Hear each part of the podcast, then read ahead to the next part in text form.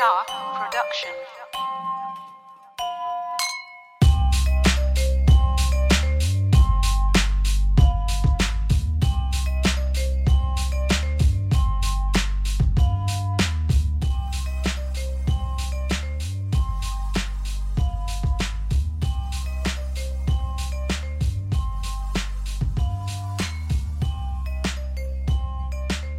All right, all right. Is everyone on the call now? Candy, AM, you around with me?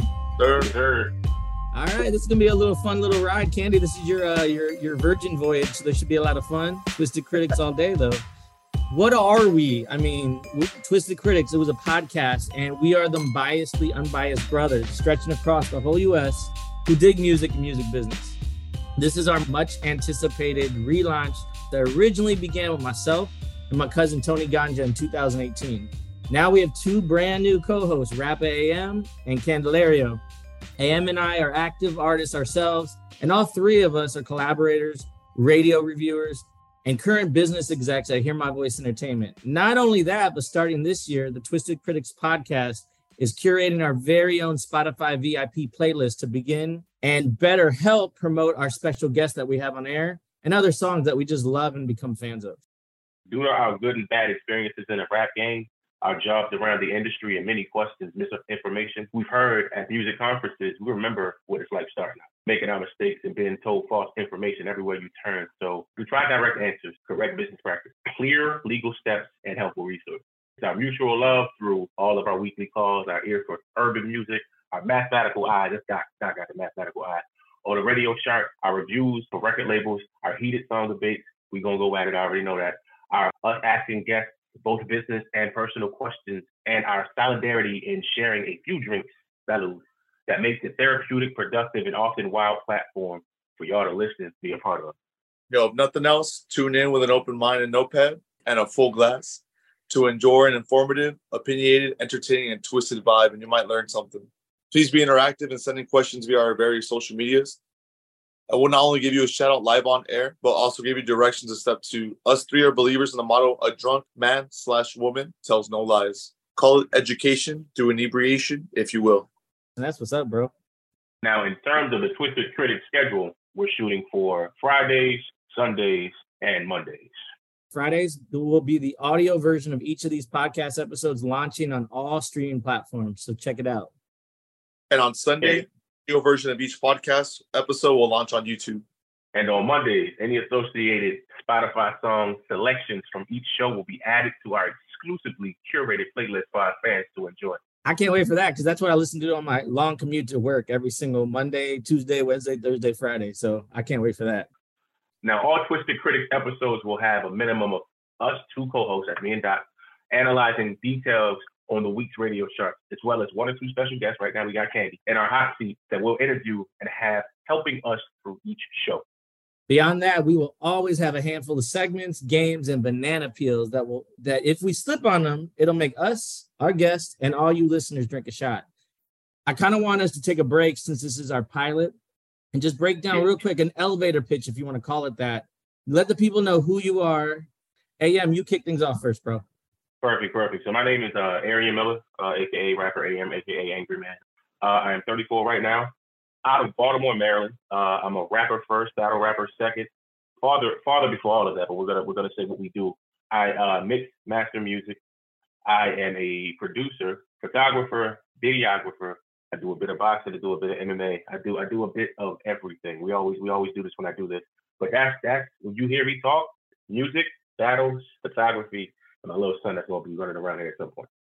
I guess I'll go next. Uh, my name's Doc J, but I also go by Joselito or Jesse or Doc.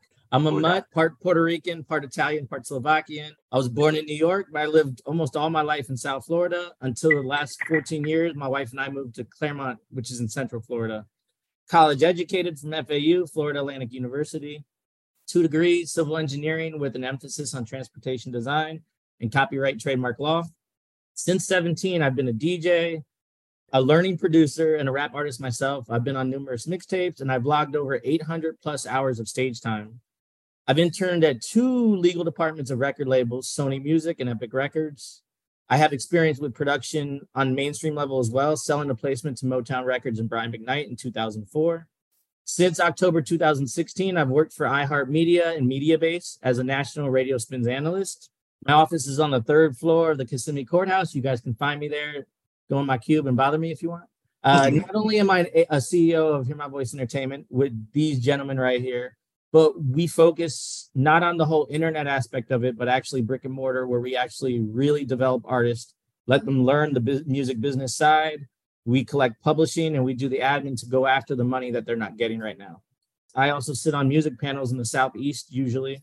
My expertise is in music, uh, urban music, music business, radio syndication, chart math. I do every single Sunday, music reviews, execution of radio royalties, and I pull research for copyright lawsuits. And thanks to these two gentlemen, I am now a podcast host again. I don't know if that's a good thing or a bad thing, but I'm looking forward to it anyways.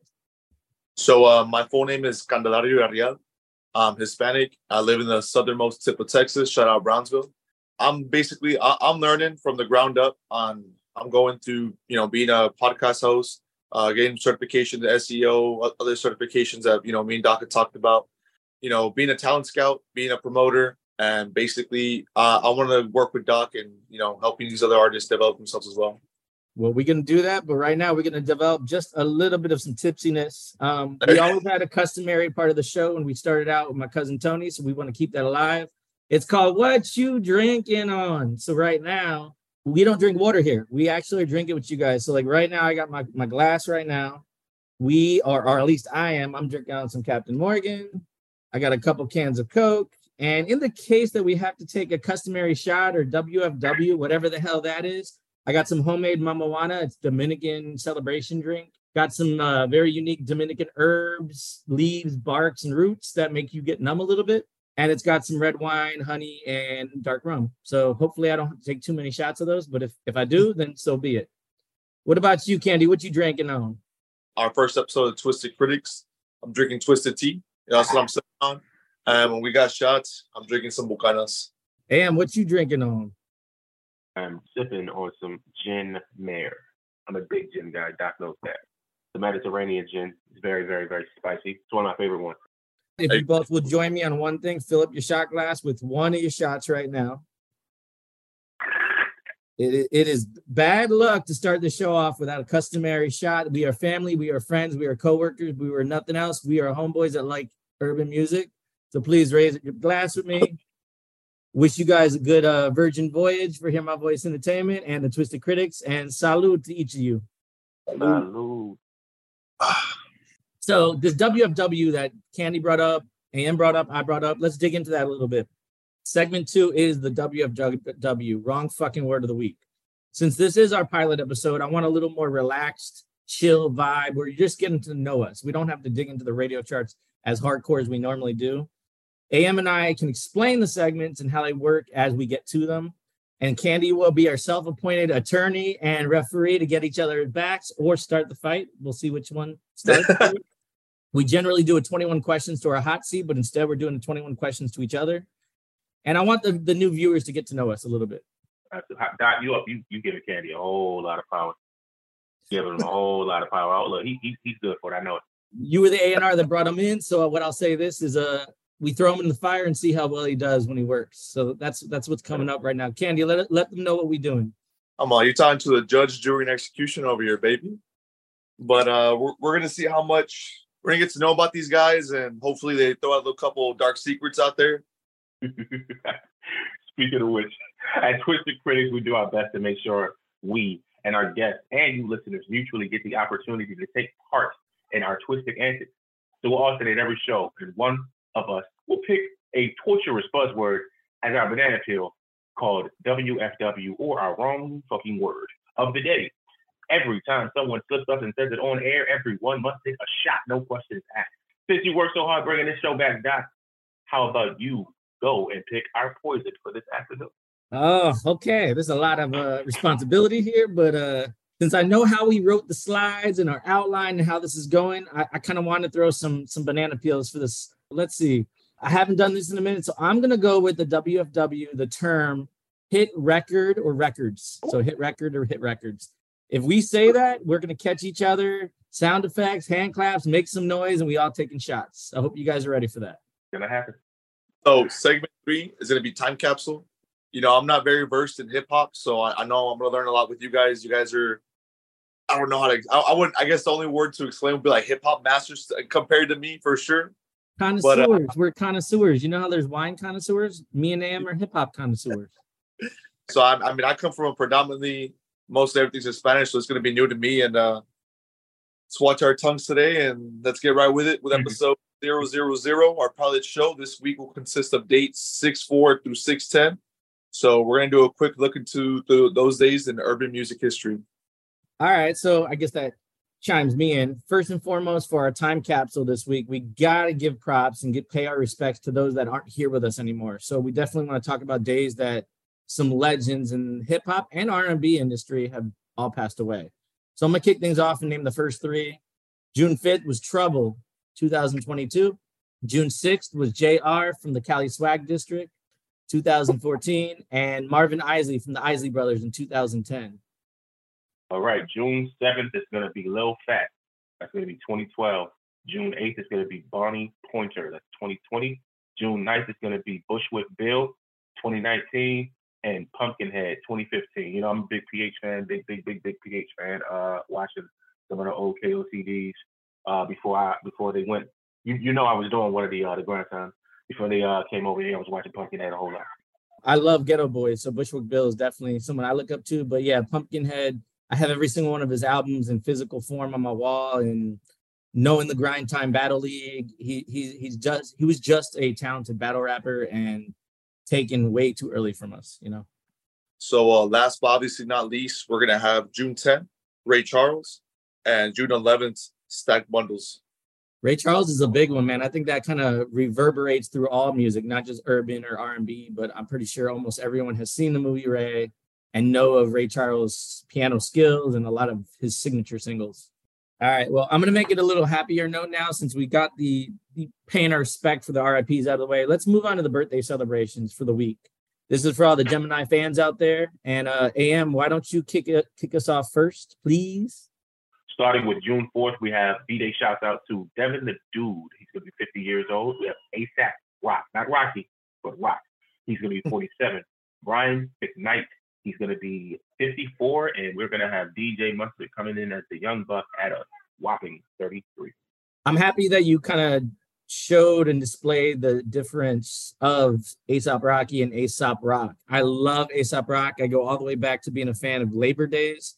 I've actually opened up a show for him in Miami at the IO Lounge, and he's still like a wordsmith to this day. I love the albums that he comes up with, and it's weird because he's an indie artist, but he still tours the world. Like that's the one thing I love about him.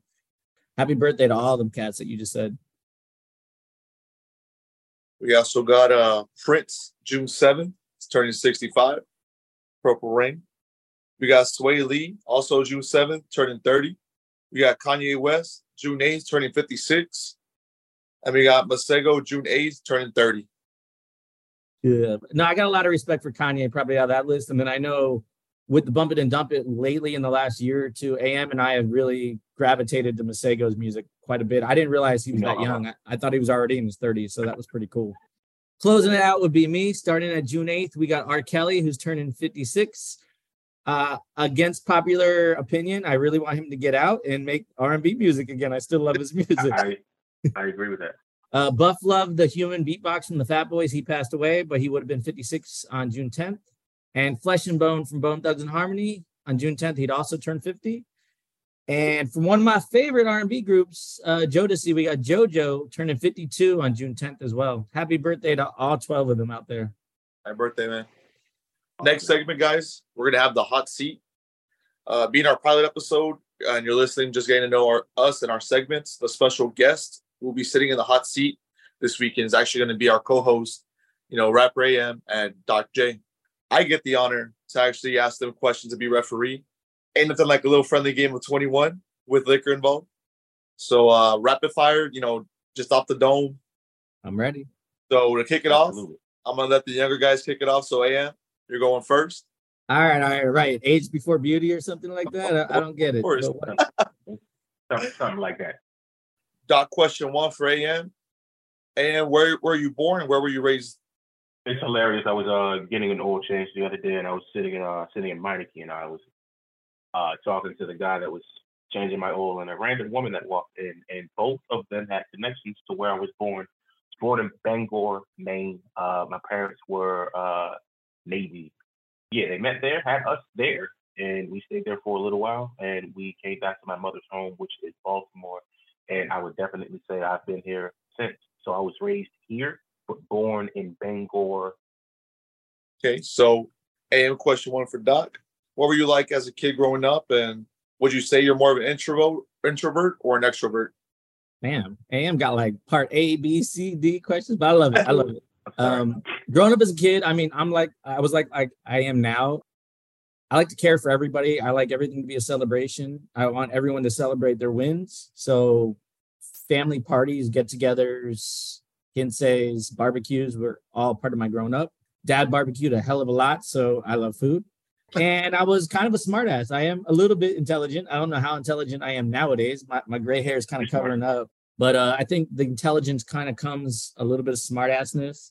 So I sometimes put teachers in their place if they're teaching the wrong thing to the classes I was in. Would I say I'm an introvert or extrovert? A little bit of both. Being straight A student, kind of nerdy a little bit. I was introvert, but I also played basketball very well, and I was on the uh, varsity team for three years. So I kind of got the ability to jump around the nerds, the jocks. I, I kind of get along with everybody as long as you're not an asshole. So it depends on the social gathering, how I am, but I like to make everyone feel like they're having a good time and I want everyone to feel celebrated. So I guess in that, I do have a megaphone in trying to be an extrovert by making everyone try to feel, you know, comfy and and have a good time and have liquor involved. but then in private times, I am a little bit of an introvert as well. All right, so back to AM. So how would you describe your family dynamic growing up, and what's it like having a twin? So my family dynamic was pretty close knit. Dad was in the house until I was in middle school, uh, and he was still active after that. So I grew up with both of my parents, which is always needed. Dad, dad did damage to me, which is crazy. And this is this is this is awesome uh, to speak about on here as a dad now. Uh, I try not to kind of commit the same fouls that my dad did. I always know that as a parent, you're learning. There's no there's no guideline, there's no book. You can't learn we, we, we learn on on the go and we learn in in personal situations um and when i say he damaged me it was just emotionally he he kind of he kind of messed me up early I had to figure that out you know what i mean i had to figure it out figure it out in college family my actual dynamic really really good with my mom uh really good with my cousins really really really close with uh my aunts uncles um and having a twin was like having a second mother who was a witch but a princess at the exact same time or a queen at the exact same time, right? Our relationship got really, really, really good after she went to the military. So my sister was Navy, but my um my sister went to the Navy and I didn't write her, right? Because our relationship was kind of uh, kind of rocky. And she asked me, she was like, "Why didn't you write me?" I said, "Because I don't like you," right? And it wasn't me sitting saying, you know, like I don't love you, but I don't like you, right? I, I don't have anything to, I don't want to write to you, right? And ever since she got back after she was in the military, we've been like like this. And that was early college, early college. So we we she gonna fight for me and I'm gonna want to stomp some people out for her. What's, what's up? Shout out to shout out to AM's twin Drea too. She she's cool people. Candy. All right, Doc, back to you. So, who did you look up to as a child growing up? AM knows my story, my background story. My dad passed away when I was 18 from suicide. I'd say I looked up to my dad a lot until he passed away. And then we are we were raised at least at that point very religious. So it's like there was that internal struggle of like, oh, does suicide let you in heaven or not? So that was like an internal struggle I had to deal with. But then me being a nerd, uh, very studious. Uh, I look up to anyone that's a really good public speaker. my parents also raised me not to see color, by the way, either. So like when Gene and I go to these music conferences, my wife Gene and I, we don't care about culture shock. If we're the only white people in the room or like light skinned people in the room, we get along with everybody. And I've been like that my entire life. So by about age 11, I could say I really looked up to like the Malcolm X's, the Martin Luther Kings. And don't laugh at this, but I like read a bio on Hitler. And I, other than his theories and like the war he created, I actually really look up to how he used his voice to move people. So as Mhm. weird as that sounds, like it's like a mix of dad, Martin Luther King, Malcolm X, and Hitler. I want to be that MC that can move a country like Hitler was able to. So I guess I Yeah, see sure. I see the roses behind everything, like the, the war. Absolutely. So, AM, as a fan, describe your personality listening to music in and out of social settings. Me listening to music, I'm a lot better than I was growing up. I was a purist. I'm nowhere near that now. I hated I hated anything outside of rap music, and I don't care. And, and let me say this better: I hated everything outside of hip hop. Any any anything outside of what I would consider super rap, you know, Nas and and, and, and, and older Jay and things of that nature, couldn't stand it. As I got older, and y'all will actually see how I how I speak and how I talk when I do uh, the music reviews that I do. I like vibes now. I'm big vibe, big vibe guy, big big big big vibe guy, and I think it's in part to me rapping as hard as I rap. Right, I still I still write battle raps and things of that nature. I still watch battle rap and things of that nature. But Doc, I know you know that it is the most pure form of rap because we met doing that. But it's the most purest form of, of hip hop and rap that that we can tap into like like this. We have to search and look for music like that. And I think I got a little tired of it. I'm like, all right, let me not look, let me feel, right? I agree with AM. Like you got to dig for music now. Unfortunately, with this new generation, everyone thinks they're an artist now. Back then, I mean, 88% of people thought they were fans, and now that isn't like that anymore. So uh, I agree with AM on that one. You got to dig for it. But him and I, that's where him and I differ a little bit. I'm still a purist a little bit. I, I'll review stuff for labels because we get paid for it. But at the same time, Yeah. I, you know, what I go home and listen to is something totally different. But to me, it's very therapeutic. So I agree with him on what he said there. All right, Doc, back to you, Doc. How do you how would you describe family?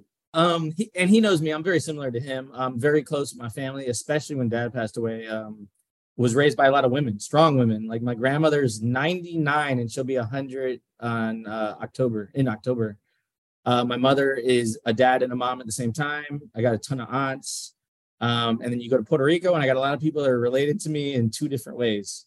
a lot of strong women have raised me and my brothers too. Both I have two brothers and two half sisters as well. So I mean, they strong women raised us. But Who was that like strong father figure for you though? Like Once, dad passed away, I really didn't have one. I had a I have a godfather in West Palm Beach, uh, Jose Ortiz. Love him to death, and uh, you know I could they're family to ours. I mean, they're anytime we traveled out to um, uh, Royal Palm, it, it was always that's my best memories of them. Like dad and him would cook pigs, big porks, and was good times, man. So I mean, the definition going back to AM's question of family, since dad passed away, I learned I needed to lean on music. That was my therapy. But on people that maybe they weren't family, but now I absorb people in and I consider them family. Um, maybe that's one of my flaws, but until you screw me over or stab me in the back, I consider you family after one or two meetings. yeah. So uh, that's how I am, and and uh, that's the definition of family. You don't actually have to be blood. As long as you're there when the person needs you, I consider you family. So I mean, AM's been there quite a lot for me when I needed it, and I'm pretty sure you, Raul, everybody else that's in here, my voice will probably hear Doc vent occasionally. I try not to vent out loud, but occasionally I'll vent. Hundred percent. So right here, back to AM. Based on childhood dreams, if you followed through on it, what fantasy profession would you be now? I would be Doctor Fucking House.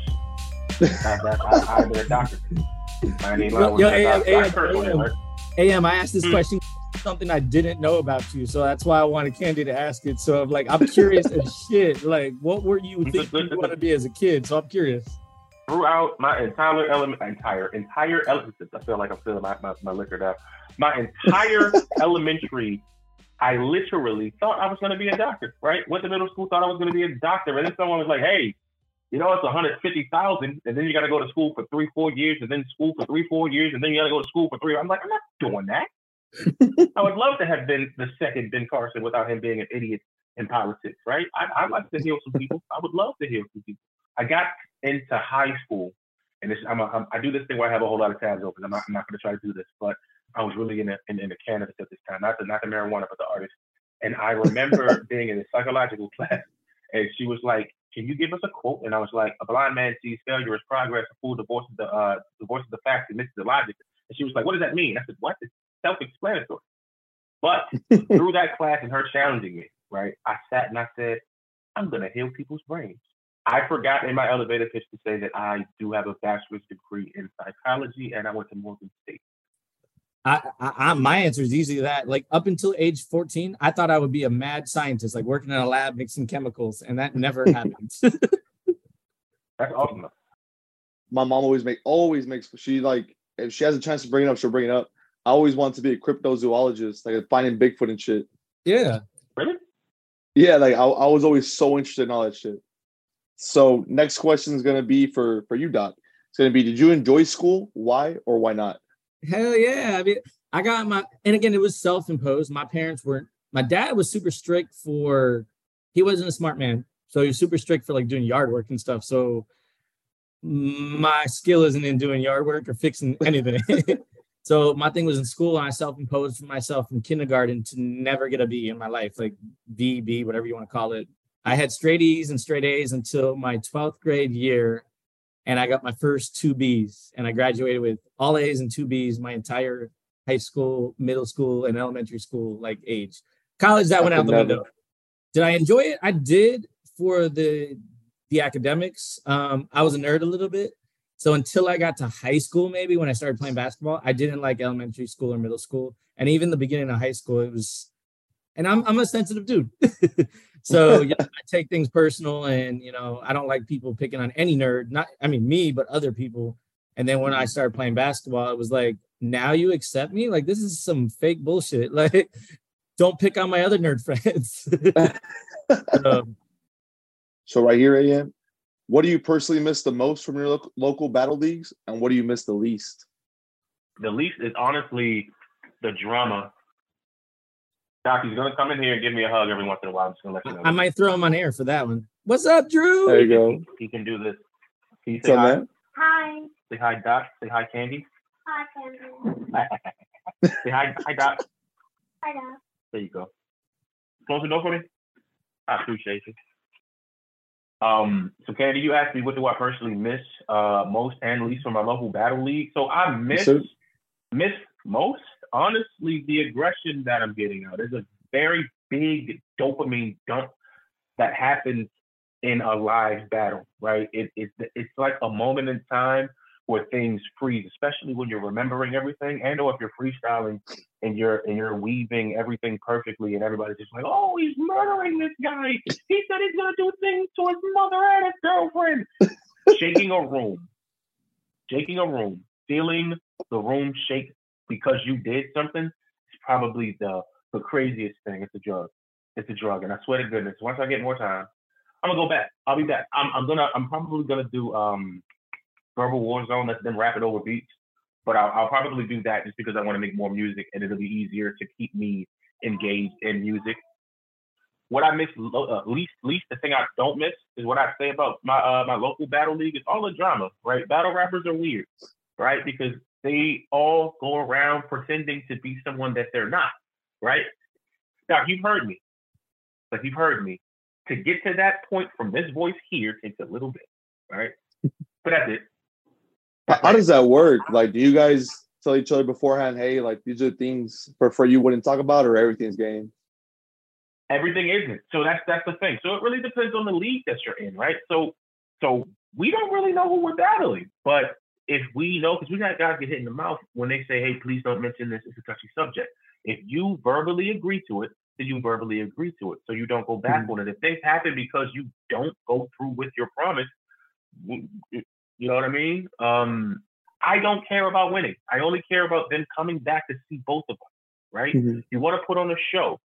And again, this is the, the, the big thing about me not liking, or the thing I don't like is we have to stop the show at some point and be real, right? Yeah. But they're not doing.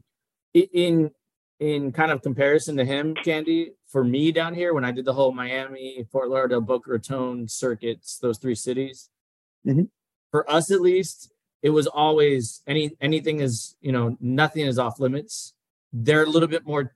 Boca Raton wasn't because Boca Raton kind of has money, but Fort Lauderdale, Miami, even West Palm, they are tight knit leagues. Everyone knows everybody, and everyone knows your business. So Mhm. those were way more personal leagues where they would know you know, they'd pull out like a yearbook from your high school or middle school yearbook in a battle. So I mean, But it I was- feel like that's kind of like it's like e- like to say, oh, like you know, I banged your your mom or I banged your girlfriend. I feel like that's easy. I don't Mhm. know. I It just is. feel like that's it's not Oh. intricate.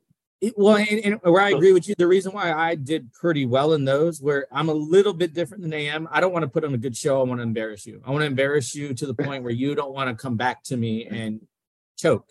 So I only use personal. So like, I banged your mom, I banged your sister. None of that's truthful. So I would never use that. But if you're the Mhm. kid with a cleft lip in in middle school, I'm gonna make fun of your cleft lip. you know, I'm, I'm gonna I'm gonna make fun of your physical de- and, and I'm sure you can make fun of my physical defects too. Mm-hmm. So I mean, it's Exactly.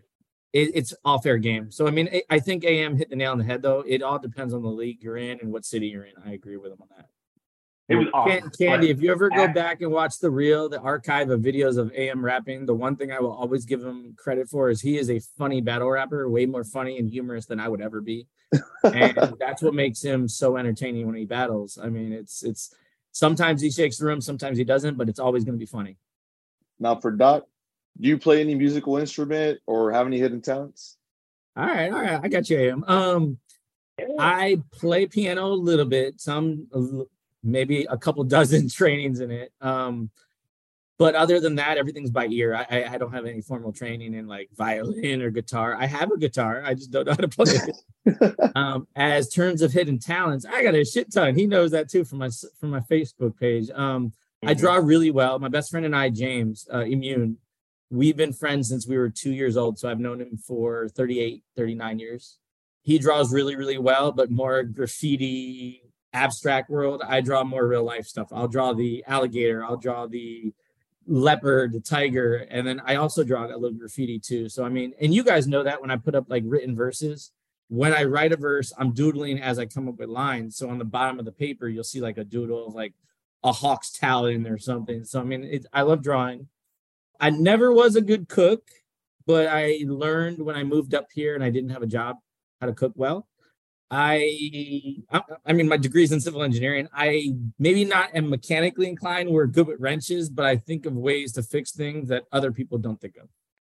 Say so right now for AM, what's your three memorable most memorable trips uh, versus the three places you want to visit the most? these are going to be different.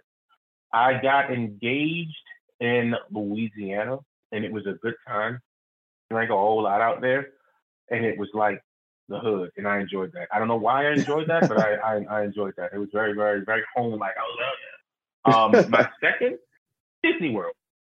I learned how to swim in Disney World, and I found out that I really like video games in Disney World. They had an arcade outside next to the swimming pool, and they had these cool games. It was free, right? These really cool games that I would play there. Um, I could never. It's it's so difficult finding uh, old arcade games like that. And uh, I have three. I have one more. I have one more. Uh, where did I go? I went somewhere. I went somewhere. else. North Carolina, Charlotte, Charlotte, Charlotte, Carolina. I think that's north. Uh, I went to a place called Carowinds. Uh, it's an amusement park. Their version of like Six Flags or um, Adventureland. Well, that's that's that's here.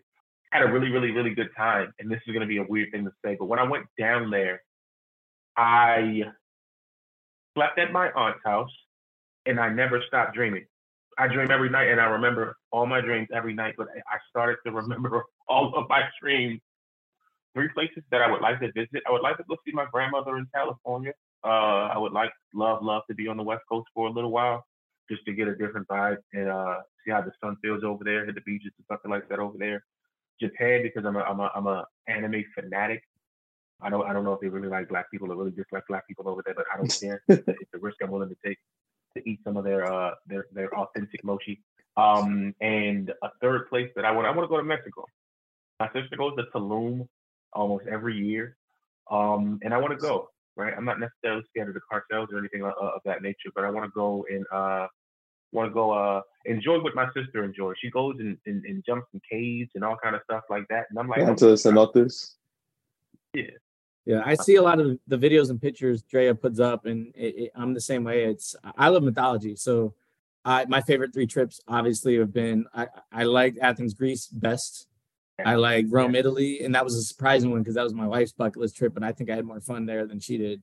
And then my third favorite trip was um, not Cancun, but Riviera Maya, Mexico. That's where we went for our uh, honeymoon. And we went to like Tulum and Chichen Itza, and it's like I saw a wonder of the world. Like, so that's like my favorite places. So it's funny that you brought that one up. And then if you're talking about Disney World, you know, we we live like a 21 minute drive from it. So you have a place to stay at. You don't need a hotel when you come to see it when you're grown up now. yeah, I got it. we got it when we uh when we make that trip, we have to go. All right, that's what's All up. right, Doc. So, uh, as a twisted critic, what's your go-to alcoholic drink? Uh, my top go-to alcoholic drinks. I'll put them in order for you. I got three.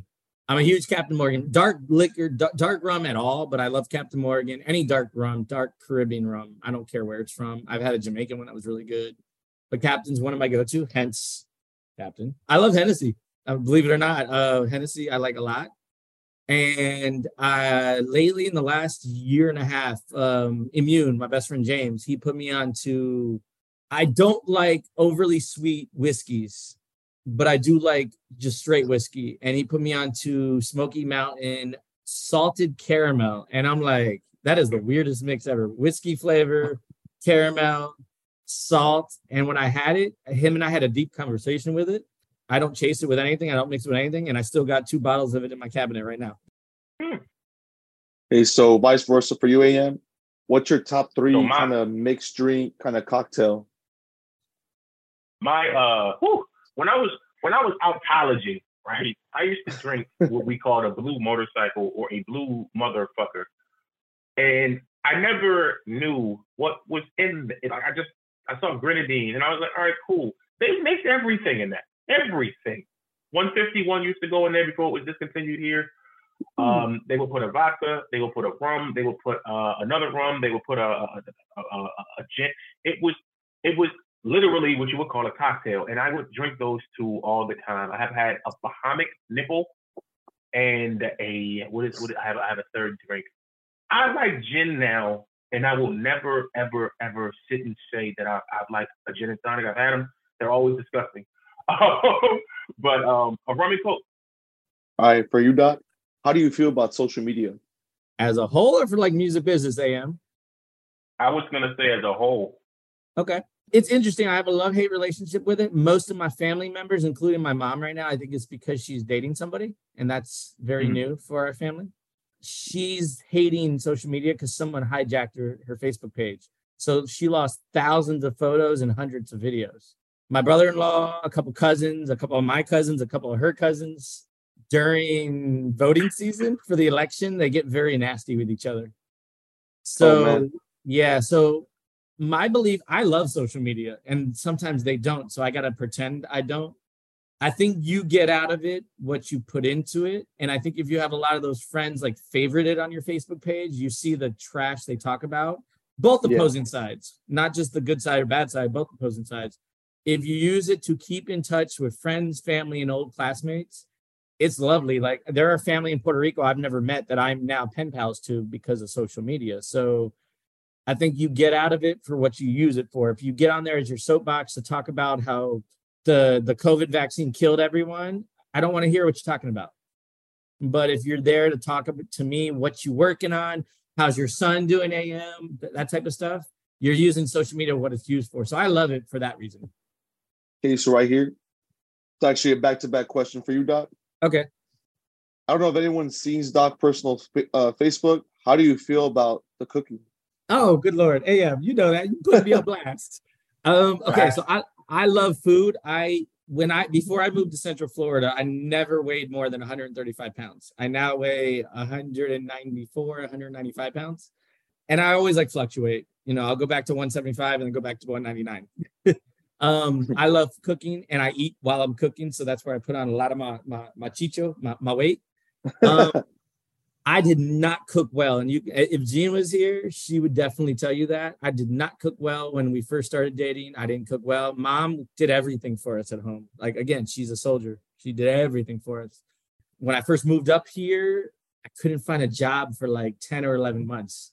That's a long time that I have a job for a person that likes to work too much. So I took care of our dog. We moved up to Montverde, Florida, which is here in Central Florida, in the kind of in the woods. So I the property hasn't been touched for three years, so I kind of had to make the pool swimmable again. That took me two months to do. It had like lily pads. It was bad. Oh wow. Yeah, it was bad. Um, trees grew wild, so like I had to. I like animals. I like insects. I like snakes. So seeing that didn't bother me. But my off time, other than doing yard work and cleaning the pool, I'd watch a lot of cooking shows like Man versus Food, Chopped, anything like that. And watching those things, I started picking up like these hints in my head, like I would love to try that. I would love to try that. I would love to try that. And that's the way my brain works too. My wife prefers do the easiest way, like the easiest way possible. Don't do something something very meticulous uh recipe. So she had a death. She went to visit North Carolina, her her her mother in North Carolina, and she while she was in North Carolina, she was only only supposed to be gone for a week. And then they had a death in the family in Puerto Rico. So she called me and said, Hey, do you mind if I go there? I'm like, Me and the dog are great. She's like, Are you living? Like, are you eating? I'm like, Don't worry, I'm good. when she came back, I think the only thing I cooked good was like at that time were eggs, ramen, and burgers. That was the only thing I could cook good before I kind of was left alone. And then when she came back, she's like, "Oh, what is it?" Trying to joke, like when I'm picking up for the airport, is it burger night or egg night? I'm like, you know, fuck you. um, I'll surprise you when you get home. So when when she came home, I already had prepared for her a stuffed prosciutto and cheese pork chop with an applesauce puree and like wild rice and like Brussels sprouts. And she's like, Where did my boyfriend go and where did you bury him? And I'm like, I didn't have you here to tell me no. So I cooked what my heart desired. Yeah. And from that day on, now I cook whatever I want. And she's 90% happy with it. So we're gonna move on to a very AM question. So for the lady listeners, what's your tried and true go-to move to inspire or seduce kinkiness? AM. Seduce a woman? Yeah, like what what would you what's your go-to move to to heat To get things up a bit? To get the clothes to fall off. Fucking caveman. He's gonna eat your pussy. Come here. Like I don't I don't I don't have like if if we've gotten to the point where we're intimate, like and I mean like we're around each other one on one and we know what we're doing, I'm not gonna, hey babe, why don't you lay on the bed over there? I, I don't really have that. Lay the fuck down, you know what we're doing, put your feet up. See, I think I think marriage has messed me up, AM. I'm like I'm more of like a maybe Candy will get my back on this one. I'm more of like I'll cook you a meal, have dishes done, and oh, do you need a back rub? Oh, We know what the back rub's doing. We Hey, know. hey, if my shirt starts to fall off during the back rub and you feel my back my, my chest on your back, hey, that's hey, so be it. this will be He knows what it means. He knows what it means. so Wait, wait, why are you laughing? because it, it- it's so I feel like people, especially that that have been together for a while, that back rub go-to move is is deadly. It is. A plus. But uh so right here, Doc, what's your two or three biggest red flags that turned you off on a date? damn, AM, you and I asked the same question to each other. Uh, I'll give you three. I'll give you three. Um, I'm very easy, so this will be a short, no stories on this one. One, I'm one of those weird people that have to be your friends before you do anything physical. So if you're not honest with me or se- have secrecy, that's the biggest red flag for me. Like I won't be even giving you my attention or time. I love big smiles. Like uh, someone that can laugh at. I mean, I'm corny, but if you can laugh at my jokes or where I bring you and the people we hang out with, if you can't do that, that's a red flag. You know, if you can't laugh and don't have a sense of humor, big red flag. Uh, bad breath. Yeah. If you I got. I, I got steak breath a little bit too, but yo, there's like there's Tic Tacs, there's breath mints, there's Swish. You could use a lot of things. Like, just give me the benefit of the doubt of where your breath doesn't smell that bad.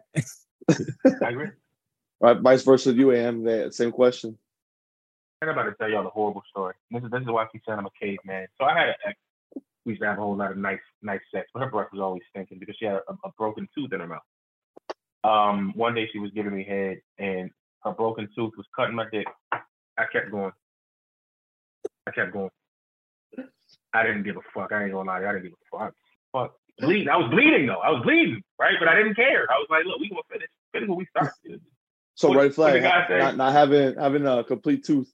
Literally a Yeah, red flag. It was red as blood red flag. Said, That- damn, red's my that favorite color. represents a lot. um, let me see. My a second a second red flag for me is also it's a personality thing, right? I had uh I just I just really started like getting getting into red flags after my last my last relationship with Drew's mommy. I had a woman that I was dealing with right after her, and we did not agree in ideology. And it was the the it was the hardest hardest thing in my head to deal with because I was physically attracted to her. Like I really, really, really liked her, but I was like, yo, the way you view things, trash. Inner city, inner city kids will always die in the hood. What? Why, how, how are you gonna say that 100? percent It's the truth. That's exactly what I'm saying. You're gonna walk outside of your house and get shot in the face. I'm like, you know what? Maybe we don't need to deal with each other. That's a big ass red flag. For real. All So these I hear times, Doc, being a, f- a new father now, who are some of the sources you rely on for baby parenting advice? Hey, um, I'm I'm not a pro or veteran at this. I suck at this actually. So um, I reach out to any friend I know that has a kid. So like AM's got it before. I asked him advice. Um, e- again, maybe because I grew up with strong women in my life. While I was in middle school, high school, and college, more of my friends are girls more than anything. Nothing like all platonic, not not anything like physical. So I've asked them before. I've texted them like, "Hey, when did your son, you know, stop having bad sleeping nights?" And they're like, "Uh, he's two and he still has bad sleeping nights." Yeah.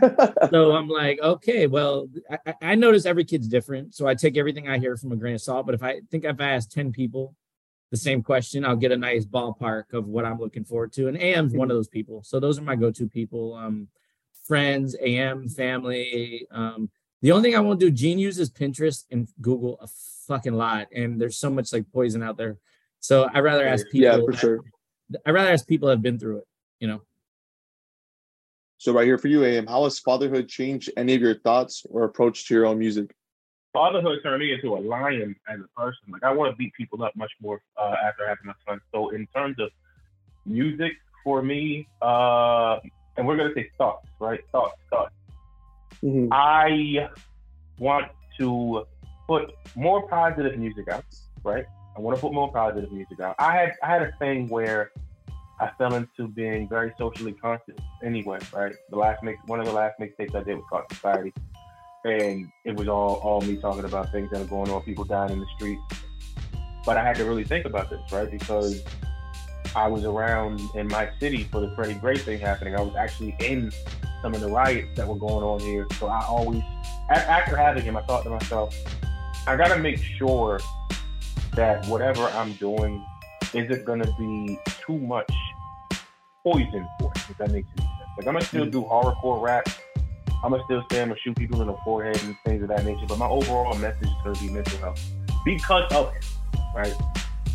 So right here for you, Doc, uh, who are your all-time favorite non-rappers and non-urban artists? Oh, damn, AM. Okay. it makes me think outside the box. I love Michael Jackson. I think he's the greatest artist of all time. No He touched people in multiple genres, people be people before him, people during him, and people after him. And I think his music will go on to touch people after me. Michael Jackson be one. I love Linkin Park. I love, Hey. especially when they burst on the scene. I love everything they did. The whole rock, rap, screamo, mixing it together. It blended so mm. well. Other people have tried it. It never worked so well, but especially their first three albums, Plastic Material. I would never cut that out of my top 100 albums ever. All three of them. So Michael Jackson, Linkin Park. Uh, okay. Here's a, a curveball one. There's a lot of other people I could throw up there. I probably can name like 25 for this, but my brother-in-law Alberto, shout out to Alberto, put me on to Iron Maiden. And I'm not a heavy metal fan in any way whatsoever. I'm not the biggest fan of Metallica, Iced Earth, none of those people. Pantera, nothing. Iron Maiden made soft rock metal. They added, I love poetry. I read a lot of poetry. Uh, Rime of the Ancient Mariner is that type of record they put out. Um, it's it's a nine minute record, 10 minute record, but I love it. all their albums have a theme and all the songs fit that theme. I wish rappers followed that scope for the whole album long. Jay Z kind of did it with American Gangster. Very few people do it well, and Iron Maiden does it extremely well. And it's not so hard in screamo that I don't feel it. Like it's soft enough where I get it. It's a little operatic, and it's a lot of poetry, but I love poetry, so I like Iron Maiden a lot too. I've seen them live once too, and they barely come to the United States, so that's pretty cool. So I am for you. What's your most successful song versus what song you own is like kind of uh like most important for you so far? My song about my father is actually it, it's both both uh, my most successful and um, my most important song. I literally was writing this song as he was dying, uh, and you'll hear Okay. in the song that I know he's done. Like I know, I know he's done. I know. I said, God, I know this is the last time. Right. Uh, I was afraid to go to the hospital and see him, um, but I wound up seeing him, and he literally he didn't die in my arms, but he died, and I was there with his cold body, hugging him and all that. It was quite crazy. But in the back of my mind, the entire time I was hugging him, I said, I just wrote this fucking song, right? And I have to release it. Did a video in a graveyard, and uh, it had been one of the most successful songs that I had on my YouTube without me having to like promote promote it, just because Mhm. what it feels like. It's called trying to get up. I think. I had a uh, voice. Then what the last part. of it. I can't listen to it though. Like I cannot. I can't. Still can't really listen to the Wow. song. But I mean, it's surprising because you have some people that, uh, you know, most artists they have their most successful is a hit single. Oopsie. Oh fuck. Yep. I heard you. So, I heard you. th- I heard so you. Did he, ah, did, he, did, he, did he notice it? Did he notice it? Did he notice? Yeah, I'm getting it ready. I don't think Candy caught that. Uh, I, as soon as you said that, I was like, "Yep." He's like, Doc, what you He doing? on What you doing?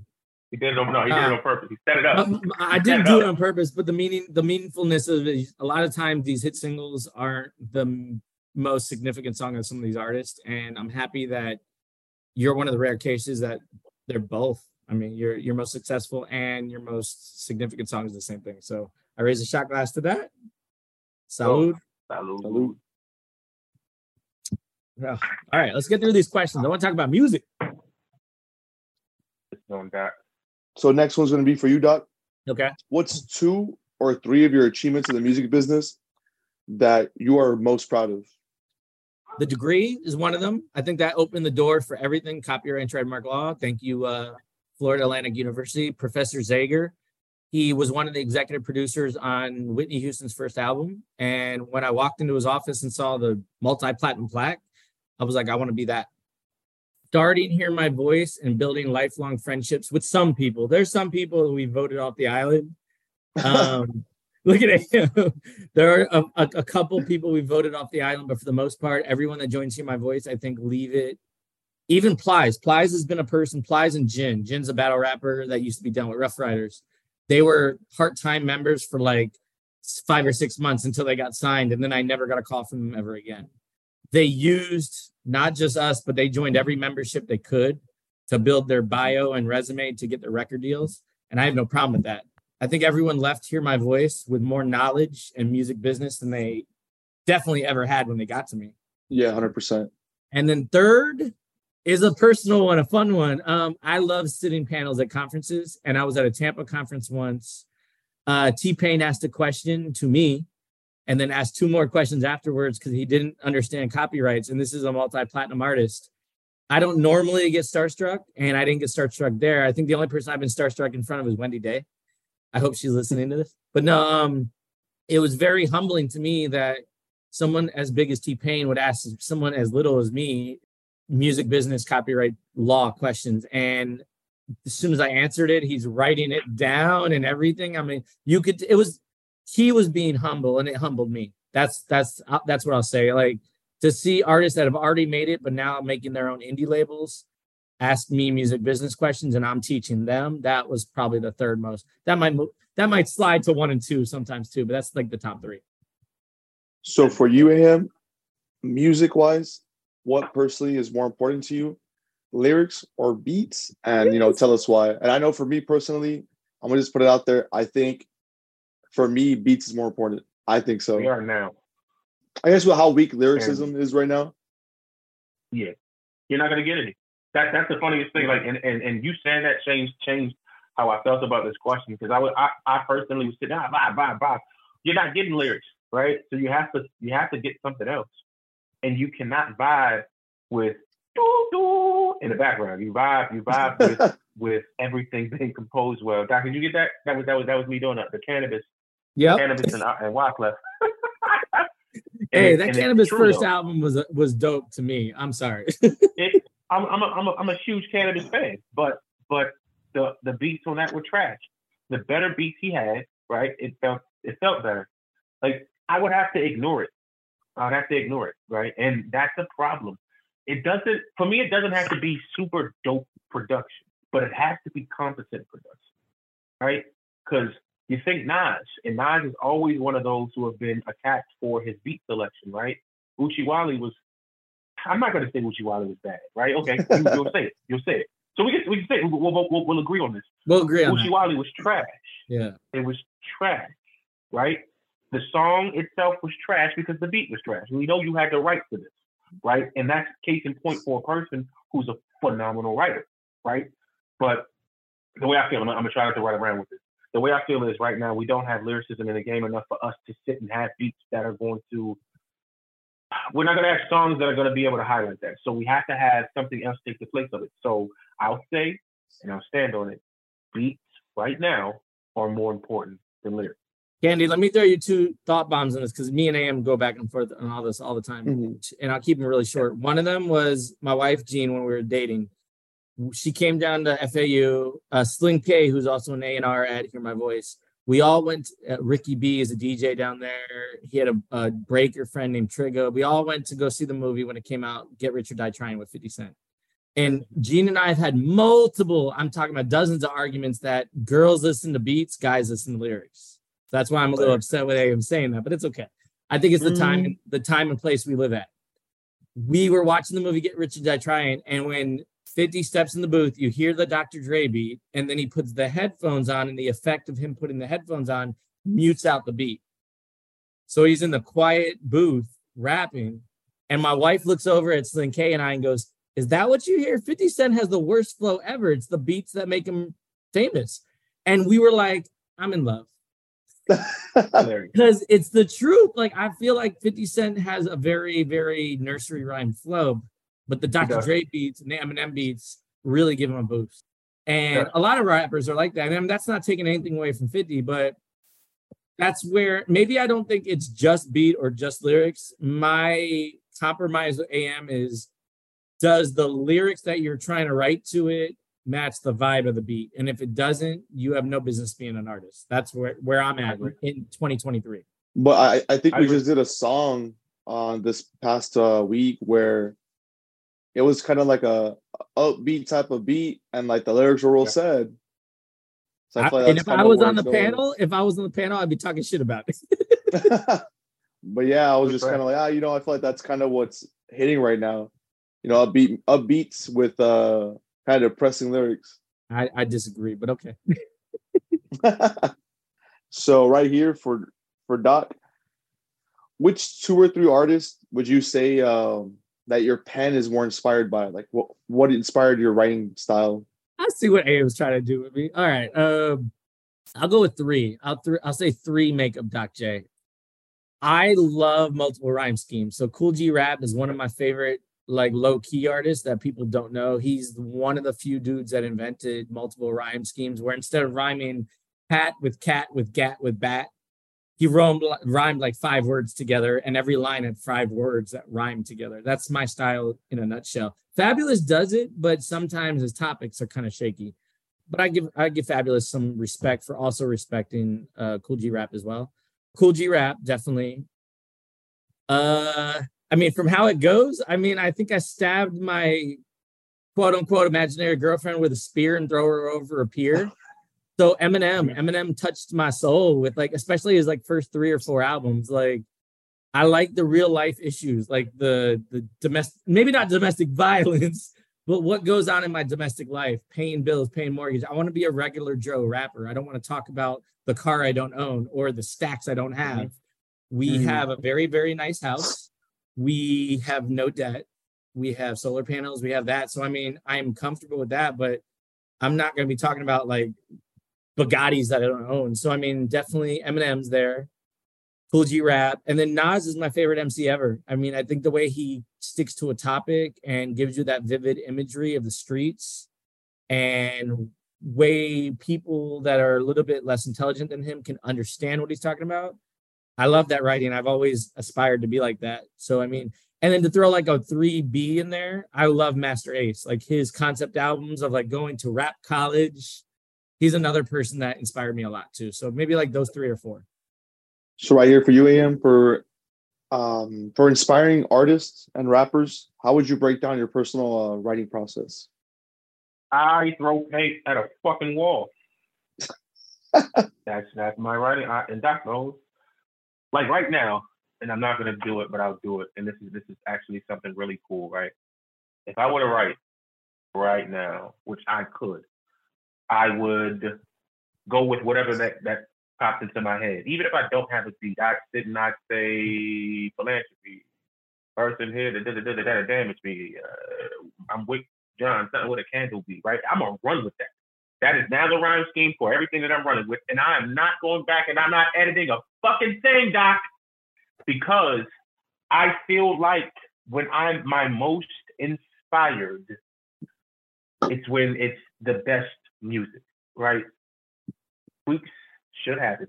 Let let, let, that let, like I let me explain something to. Candy. Am let me explain something to Candy real quick though. The reason why I asked that question, Candy, if you and I asked him to write a verse on a song about heartbreak today and tomorrow, we would get two totally different verses. So I guess that's why I asked that question. I would like I'd like to know. I've never been in the room with him while he wrote, nor has he been in the room with me while, while I wrote, but we have probably totally different sacred writing styles. And I'd love to know how he did it. Like, is it just you write 16 bars or do you do double standard?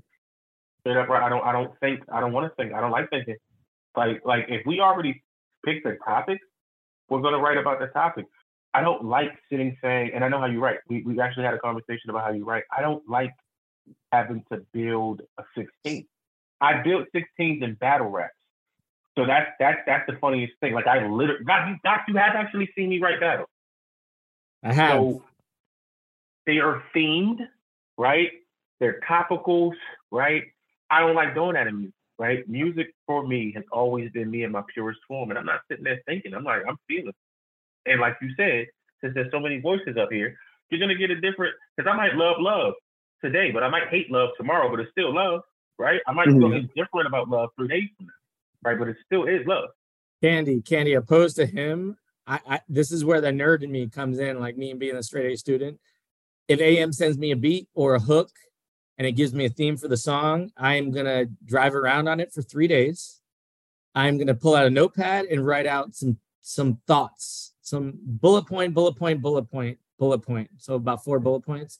And there you go. That gives me my I I already know what AM's rhyme scheme is, and him and I are very good at mimicking each other's rhyme schemes. I think we're both very structured well. Like once we figure out the multiple rhyme scheme, we can do the same shit. But Mhm. where I get my points is I want to touch on like I'm doing a record with my nephew Cruxon, Jose, that you guys know. It's called Clown in the Carnival.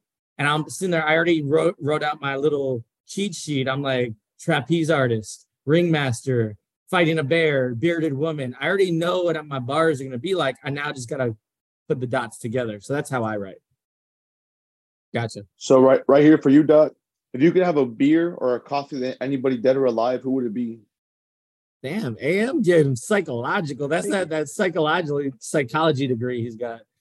I would say two people. Um, three people. I'll say three people. Number one, and he knows this already. I think we've had this discussion before. I want to. It wouldn't be a coffee. It'd probably be a beer or a shot with my dad. But my dad, I'd like to know why, and get some unanswered questions answered. You know, and is even proud of what I'm doing and like how I'm helping friends and child and all that stuff, wife, everything.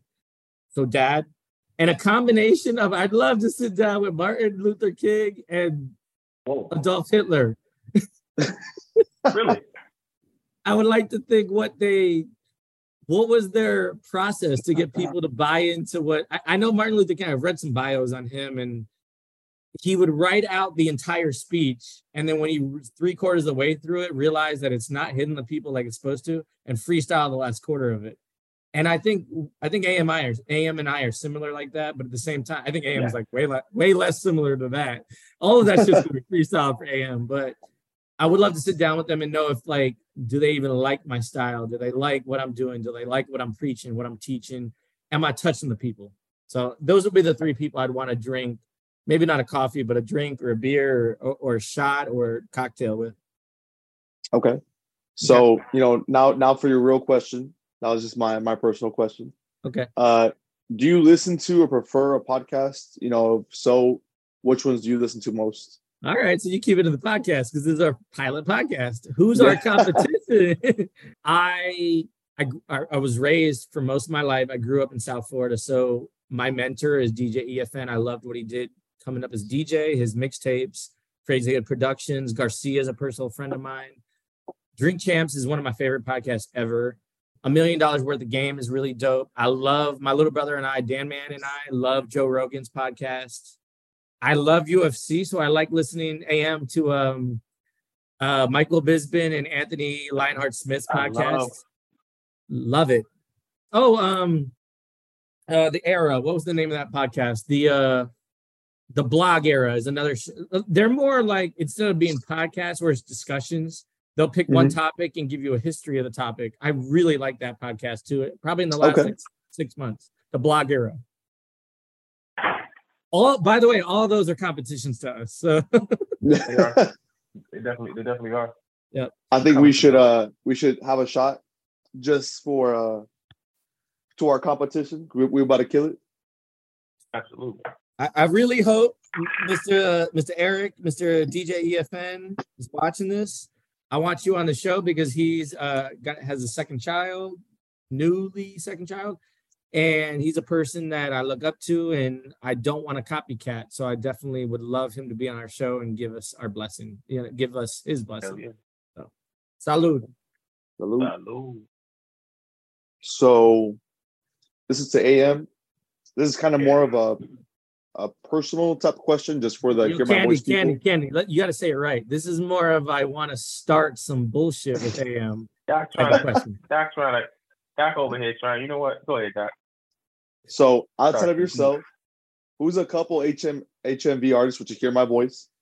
Uh, would you often enjoy listening to lyrics of the most? And most importantly, why is it Raul?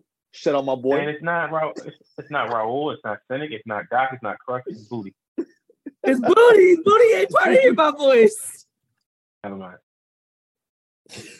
Raul by, the, by the way, you guys are way, sleeping on Raul. Y'all Candy, candy, on Raul. candy. There may be shots in a future record coming at Mr. A Booty from the UK that he can't take personal criticism, and I think I've been the nicest person to him. So, but I, I don't want to take AM spotlight. Who are like the top, like one or two people you listen to and hear my voice that you you respect their lyrics? You would Cynic because I have to outright you both. So that's that's that's and that, and this is not me being mean to anybody else. So, so deep, so deeper question, deeper question. Why cynic, and then why me? Cynic because I've been around him and I I have had to rewrite verses. You for the same reason, right? Um, I don't like rewriting verses.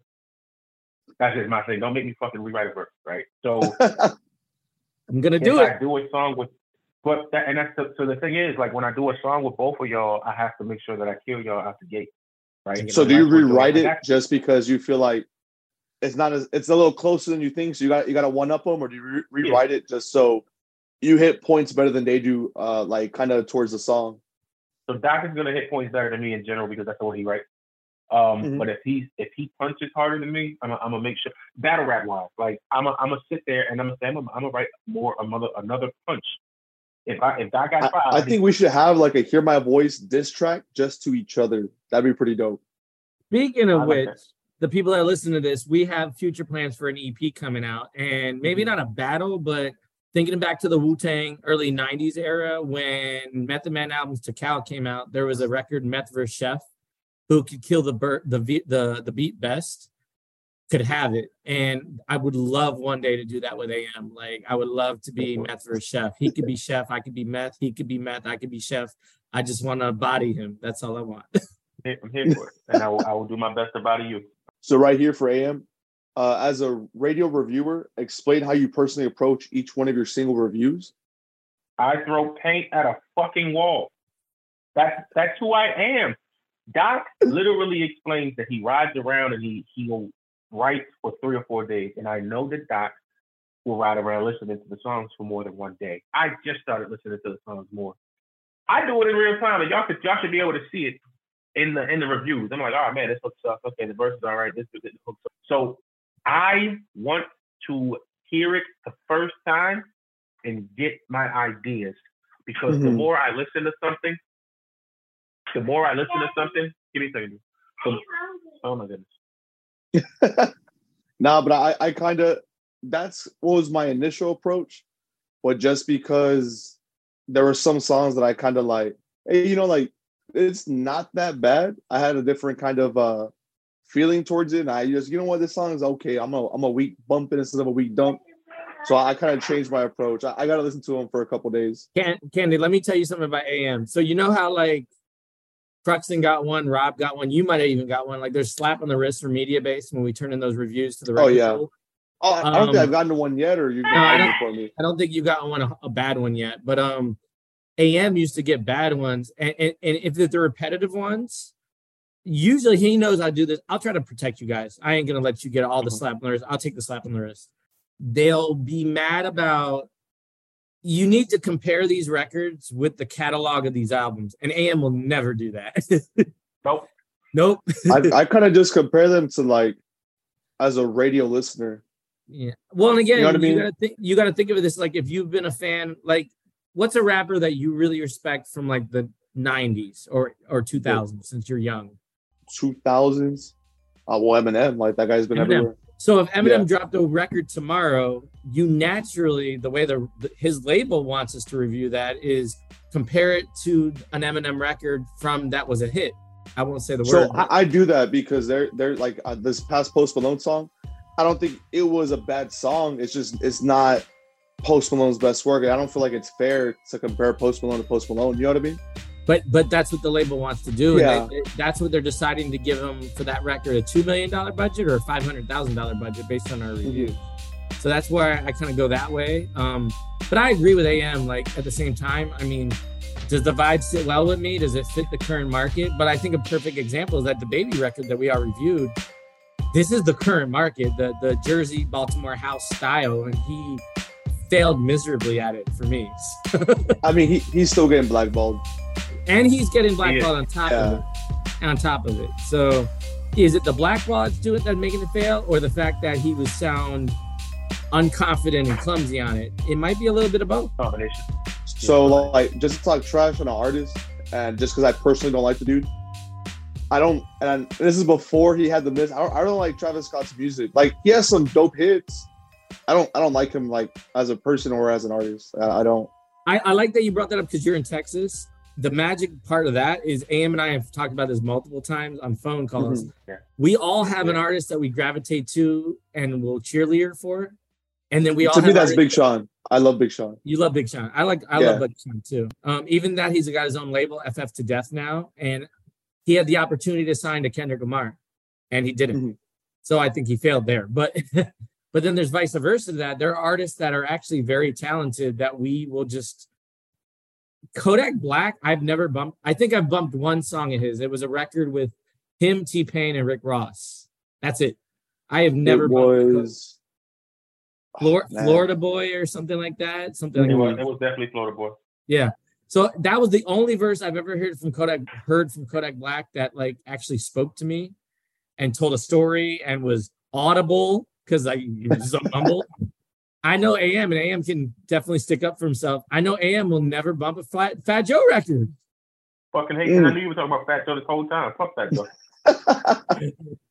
I strong bumped all the way up, and that shit became a monster hit record. And I'm taking a shot. Oopsie. Oh fuck. yeah. Oh Listen to man. that boy. Ah! hit single hit I, record. I actually I actually enjoy Fat Joe. Me too. Hate him. Hate him. I agree my- with I agree Big Pun. with AM. I agree with AM that I feel like the joke about him having fat uh Big Pun's rhyme book, salute, Yeah. Mhm. Um, uh, was Big Pun more pound talented than Fat Joe? Absolutely. But Fat Joe has such a consistent catalog of hits. I mean, it's like You know what's weird? I and it, it's just stuff that I kind of figured out. Artists that I enjoy, I end up they end up having like interviews in like their daily life or they get kind of personal with some stories. I end up really connecting with them. it's And the like, artist wow, like, that, that's- it's the artist that you can't connect with that you don't like, right? Yeah, and, and that has nothing to do with like I'll, I won't like their music. Then I find out more about. It. I'm like, man, this guy's an asshole. Like maybe that's why I don't like his music. Now I feel like to Doc, what, what's the best career decision you've made, you've ever made? Uh, what's the worst career decision you ever made? Yo, I gotta give props to AM. He's asking some really good questions. Uh, that's actually some really good questions. Um, best career decision I've ever made. In retrospect, at the moment, I hated it. L- allowing my wife to talk me into moving away from South Florida. That was the best career decision I've ever made in my life. We were able to get a house that was four times the size of South Florida for 179, 778, 8,000.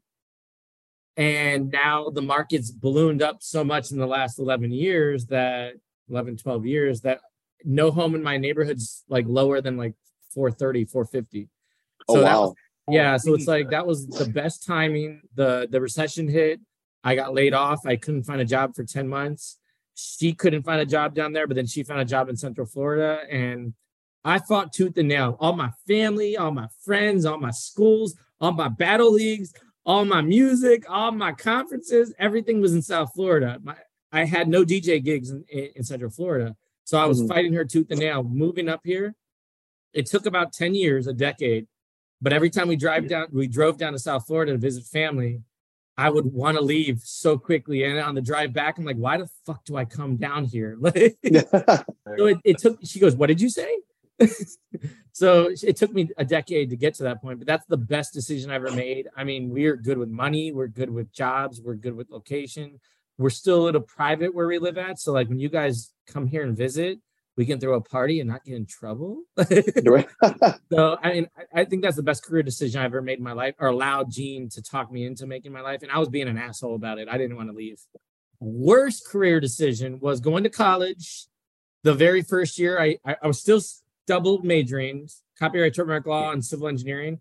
I was actually a mechanical engineer major, and my what do you call it? Uh, admin or moderator? What what do you call a person that talks to you? Not a counselor, but a I know what you're talking about. Yeah, uh, registrar, per- yeah, whoever it was, talked me into no, civil engineer is the way to go because you're the person that pulls together all the engineers and you're the first person to get paid.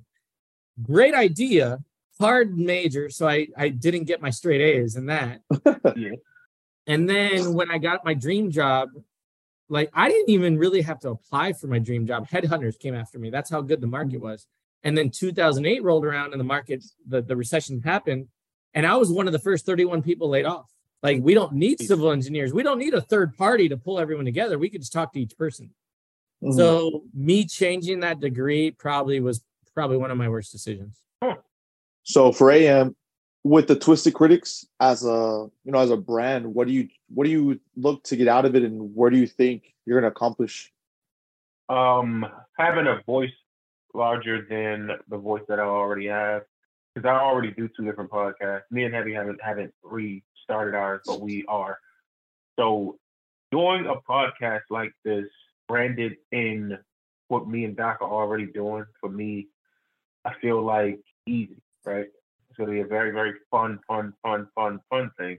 So what I what I think that I'm gonna get out of this is gonna be gonna be exposure for me. It's gonna be exposure for everyone and hear my voice, and hopefully me and Doc and you Candy start to get some money.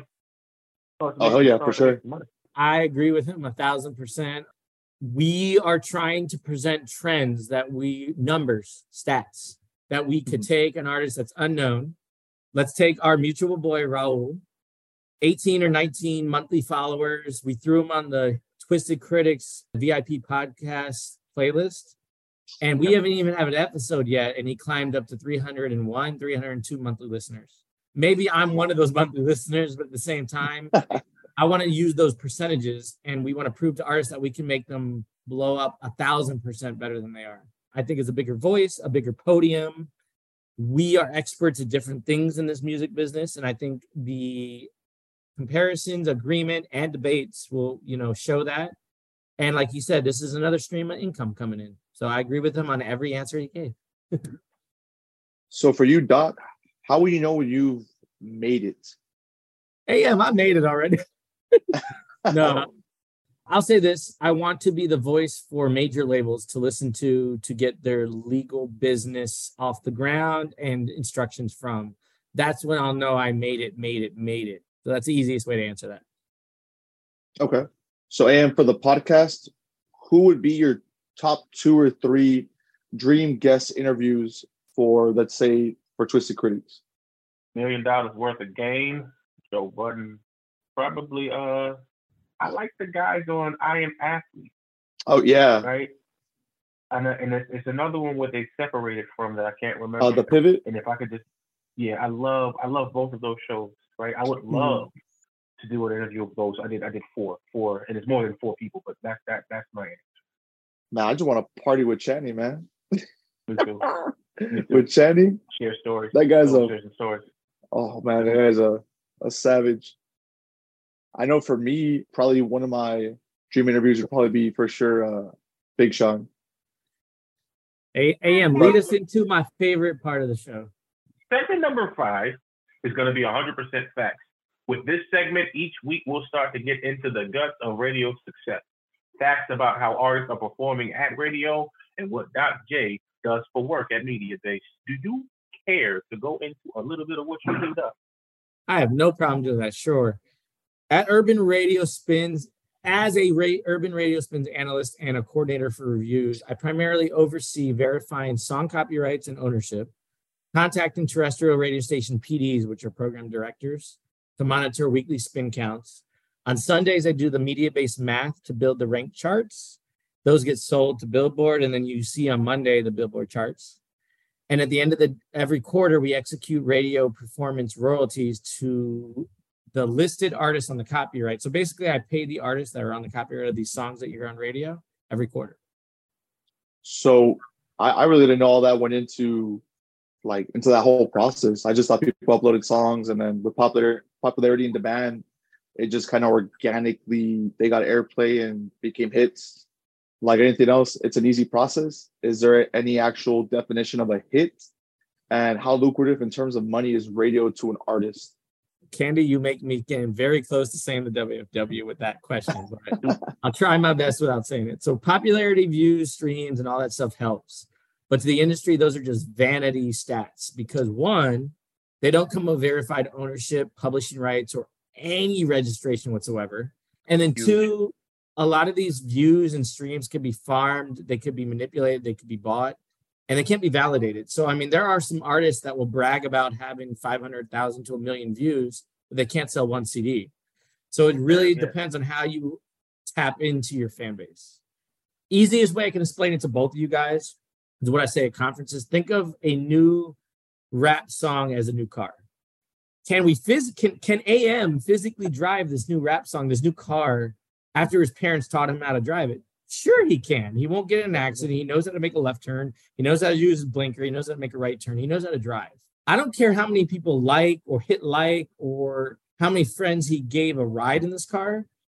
If he gets pulled over without having a driver's license for this car, regardless of how many people like it or if he knows how to drive, he's likely getting a fine and going to jail because he doesn't have a copyright. Yep. And that's what music business is. Without a copyright, without registrations, without performance rights, you don't get that end of being a rap artist. You're just a viral star for one second.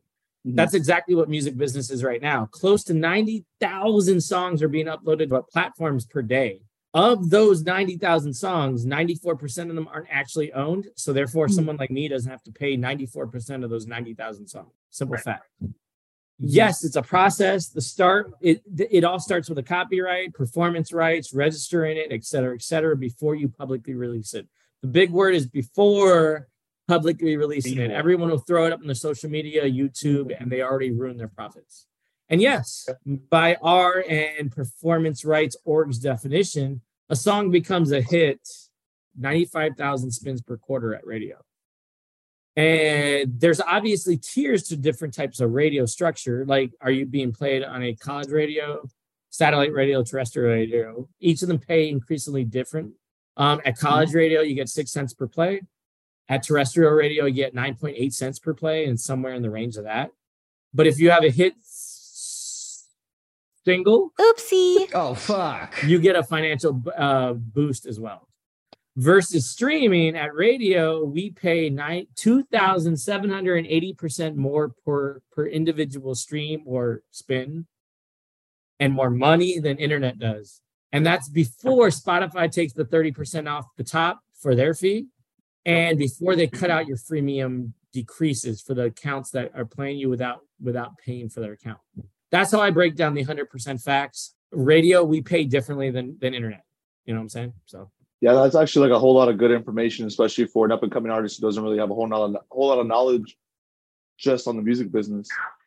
But uh here we're gonna move on to the number one spot. So uh let's see who actually performed the best at radio last week and snatched the tippy top spot on the spot on the chart. tippy tippy top. All right, at Urban Yeah. Radio last week that we calculated last Sunday was creeping by Metro Boomin featuring The Weeknd and 21 Savage. It had over 4,858 spins per day at national radio, and it's already platinum as of February 27th this year. Andrew, road. Sorry, y'all. It was shipped 12 13 22 by Boominati Republic Records. Debuted at number 39 on Urban and number 25 on Club. Produced by Metro Boomin, Boomin and Dashila. It samples Mario Winans and Diddy's 2004 hit, I Don't Wanna Know. Winans himself returned to contribute backing vocals along with Travis Scott, already a big hit and likely the largest on Metro Boomin's recent album. Plus, right now it's getting another radio boost from the recent remix featuring Diddy that they just released at the end of March. I was saying it's a, it's a new record, it's a big record, and I think them doing that remix with Diddy kind of makes it full circle because Diddy and Winans were in the original, and mm-hmm. it's just kind of like when Lil Nas X did Old Town Road, he brought in different features to keep it staying at number one. I think that's what Metro Boomin's doing. He's keeping it at number one for a little while, so it's going to be a big hit for a while. So here we have new breaking singles. Here on each episode, we're going to quickly break down which new singles are entering the urban radio charts. Looks like we have four of them this time around. Even though you hate the song, even though you hate the song, Doc. Shake Something by DaBaby. Shift the radio on 52623 and it debuted at number 37 Urban with over 963 spins per day last week. Distribute, distributed by SCMG Interscope. Produced by Charlie Heat and also debuted at 46 on Rhythmic and Club stations. I agree with that. I think that was more of a club record than a radio record, but who cares? Another new breaking record this week was Area Codes by Kaliii. It shipped uh, to radio on April 14th, 2023. It debuted at number 43 at Urban with over 804 spins per day last week. It's distributed by Trump Card Incorporated and Atlantic Records. It's produced by Tate Kobang and YG Beats. awesome. Currently viral with over 545 million TikTok views. I think that's what's boosting it to radio, by the way. And it's also being shipped to Rhythmic and Urban Club stations. I, I foresee it charting there within a week or two as well. Yeah, it's an interesting record. That's actually really dope to see this name. Tate Kobang is an artist from Baltimore. He had been having legal issues and he has not recorded anything. So I guess he said, I'm gonna go ahead and start producing. That's really awesome to see his name on there. For me, we have Bops. Koi, I never say her name right. Lorraine. Boy Larray. Shift the radio. Lorraine. Koi, Koi, this is fish. Koi Lorraine. Shift the radio on 5523 debuted at number 44 at Urban with over 744 spins per day last week. Distributed by Uptown 2.0 Republic. Produced by Johnny Goldstein. He sounds uh, also currently at number 19 on Rhythmic and Club Station. And the last breaking record this week, the debuting record was I'm Geeking by DDG featuring Lil Taylor or Lil Tyler, I'm sorry.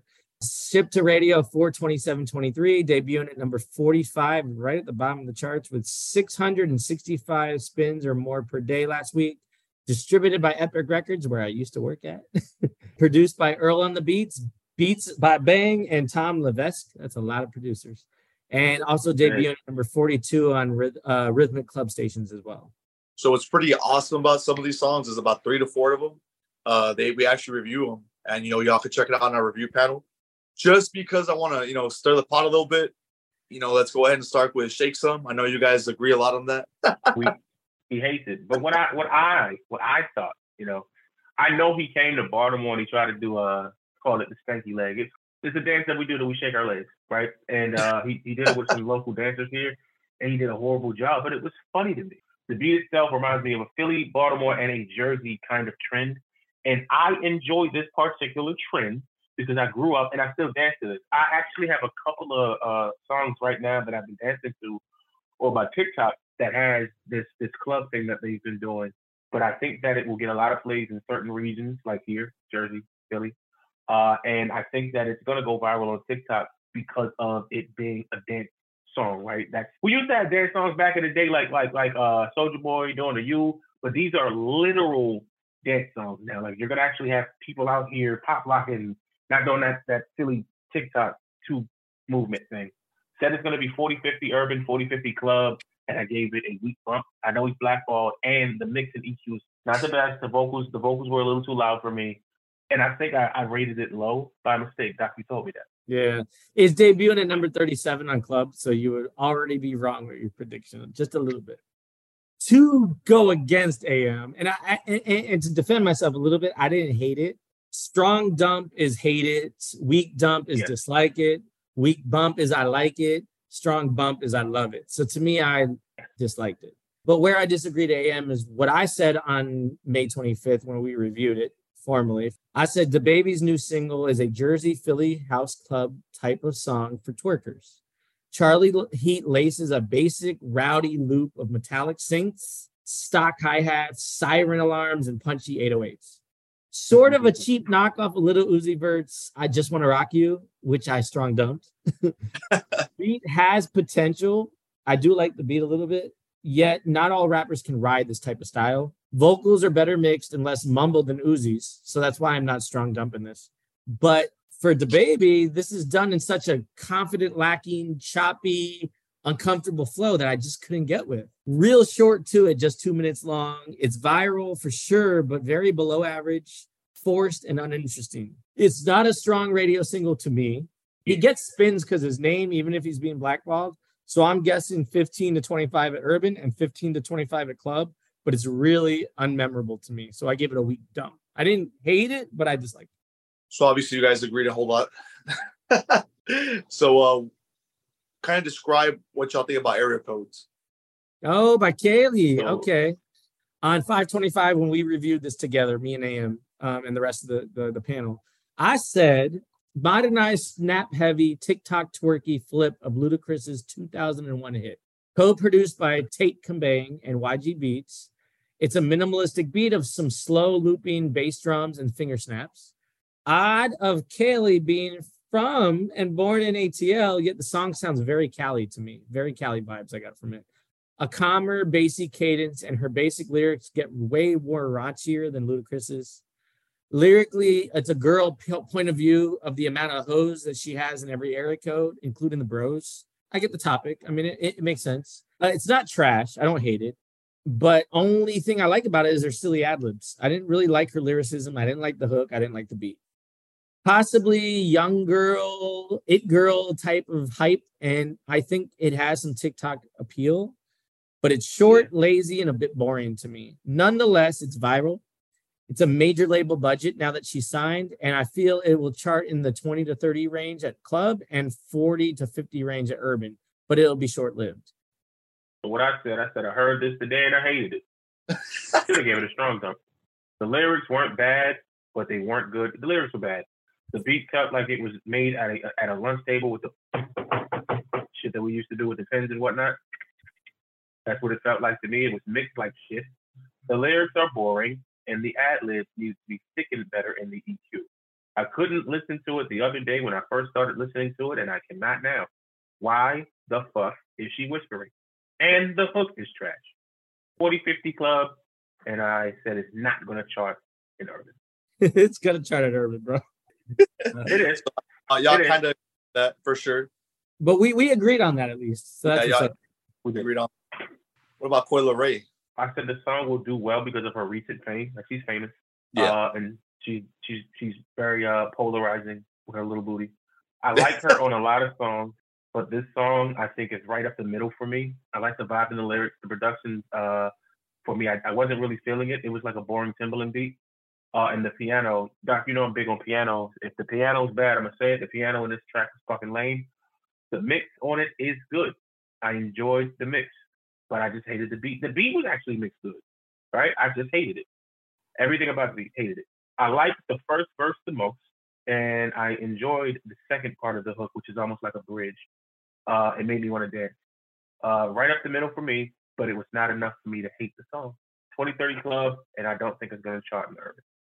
I agreed with AM on the rating, but I didn't hate the beat at all. What I said on 525 was cool little high energy early 2000s club bot. I'm impressed by producer Johnny Goldstein because he usually does beats for like Selena Gomez and Justin Bieber and artists like that. But this Kind is a rap pop? song. Yeah, he's way more pop than rap. So this is interesting. I'm impressed by him by the the vibrant cowbells, the spacey synths, the heavy bass, the infectious claps. It reminds me of what classic Neptune's beats sound like, not so much Timbaland, as AM said.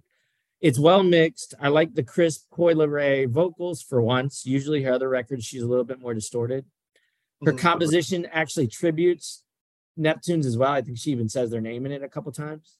It's simple, cocky flow, putting her haters in their place and bragging about her catalog's hits, hence the term bops. It's a tad short and repetitive, yet the dancey beat fuels it, and I think the beat will make it ride. One of the fun, better bops from Coi Leray and Vintage, where I envision cats my age like Harlem shaking to it a little bit. So I predicted it'll be a 5 through 15 at club and a 10 through 20 at urban eventually, and it should be considered to be shipped to pop as well, in my opinion. And I'm going to make me start going higher in my urban. yeah, you got it. All right, so this is another section of 100% facts. This is called just the stats instead of just the facts. Now, everyone knows I'm a numbers guy, and like the old saying goes, men lie, women lie, but numbers don't. It's about here in every episode that we'll fire through the more meaningful stats and actual movement on the national charts at Urban Radio and giving our opinions. So, AM, why don't you kick it off the best risers right now? Biggest three risers this week's going to start off with All My Life. That's Lil Durk featuring J. Cole, up 10 spots from 26 to 16, 51.9% more spins. Now it has 2,722 spins per day. Always by Daniel Caesar. Fucking love that song. Up nine spots from 44 to 35, 29.3% more. Now it's going to be 1,011 spins per day. Peaches and Eggplant. Hate the fucking song. Up eight spots from 38 to 30, 40, 40.2% more. Now it's 1,489 spins per day. 2,722 spins per day for that Durk and Cole record is fucking awesome. Candy, why don't you go into the the biggest drops of this week? So the biggest three drops of the week is number one, Do You Mind by Vito featuring Chris Brown. It went down nine spots from 25 to 34. So it's getting 44.9% less now. So they're hitting about 1,036 spins a day. Number two, we have Painting Pictures by Superstar Pride. It's down eight spots from six to 14, 28.2% less. Now it's it's still hitting 20 uh 2,784 spins a day. So it's still getting a good amount.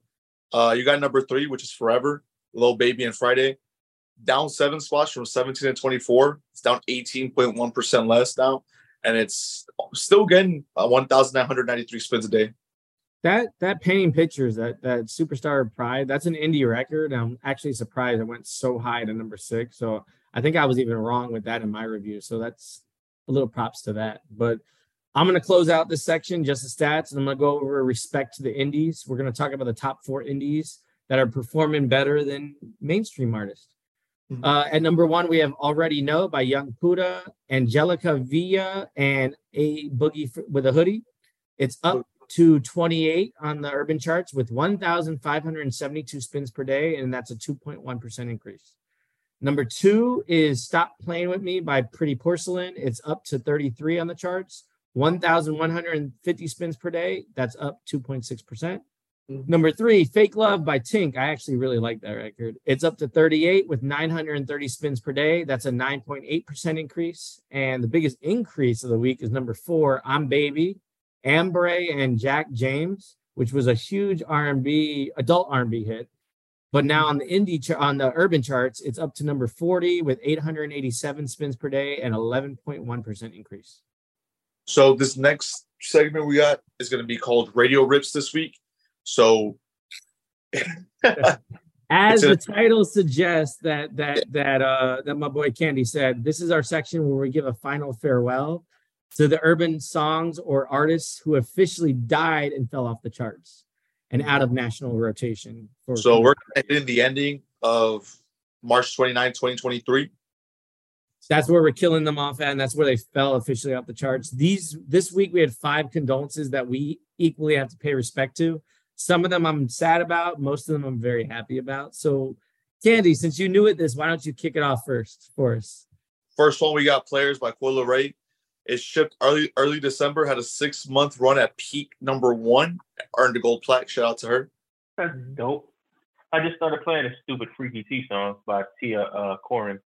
Uh, shipped early April, two month run, and it peaked at number 16. I like the song. I like the beat. I, I like the beat too. I don't like the song, but I like the beat.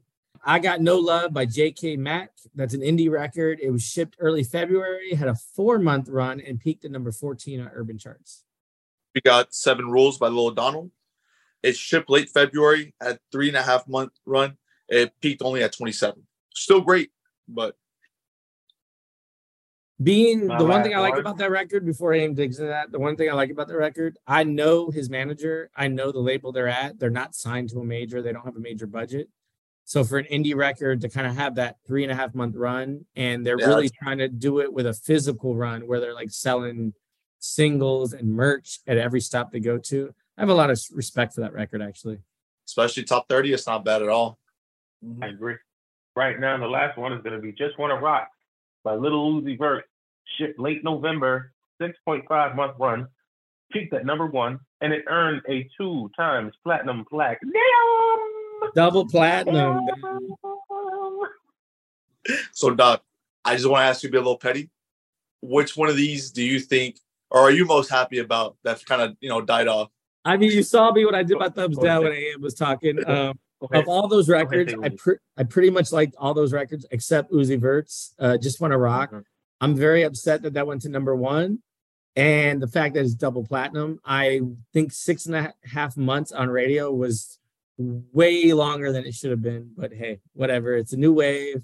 That Jersey Baltimore clubs co- house is trying to come back into you know into the public scene. Whatever. What about you, AM? Which one am I happy? I'm not. I'm not necessarily happy about any of them dying. Uh, Mhm. But since I kind of just got to the Freaky T song, I'll just say that one. And I'm not saying that I'm happy about it dying, but I do see why I did that. AM, get your hat ready. I got it. So this is one of my favorite parts of uh of the show where we make the you know the listeners, people who met, emailed in their questions, the stars of the show. Uh, AM, you got your hat ready? I do, I do, I do. Copy, copy. If you don't or did not know already, we have a Facebook fan page. It's www.facebook.com slash slash slash Twisted Critics. A mailing list. If you aren't already subscribed, please, please do that. And we have a Twisted Critics business email. It's going to be Twisted Critics at mail.com, not Gmail. And y'all should know because we blasted y'all shit for the last three weeks about things like this podcast. All right, so where anyone can send in music biz questions that they would like a deep dive and answers to. Each episode, Candy will send over all the questions that we received, and I will blindly select two of the lucky fans for me and Doc to answer live on air. So, who we have right now number one, we're going to have Tony Gonzalez from Sleepy Hollow, New York. Okay, so hold on. Right. Tony Gonzalez is the original Twisted Critic. That's my cousin. So it's only natural that we answer his question fully. What is Tony Gonzalez's question, Ian? What he wants to know when an artist is signed to a record label, are they considered an employee or an independent contractor? He also wants to know is it the same? What's the difference? Let me answer this as simply as I can. So it's neither, Tony. All right. So when you're signed to a label, you are a client of theirs. An employee would be someone that actually works for the label full time or part time. You went through in, you know, a, an actual job hiring process where you got interviewed.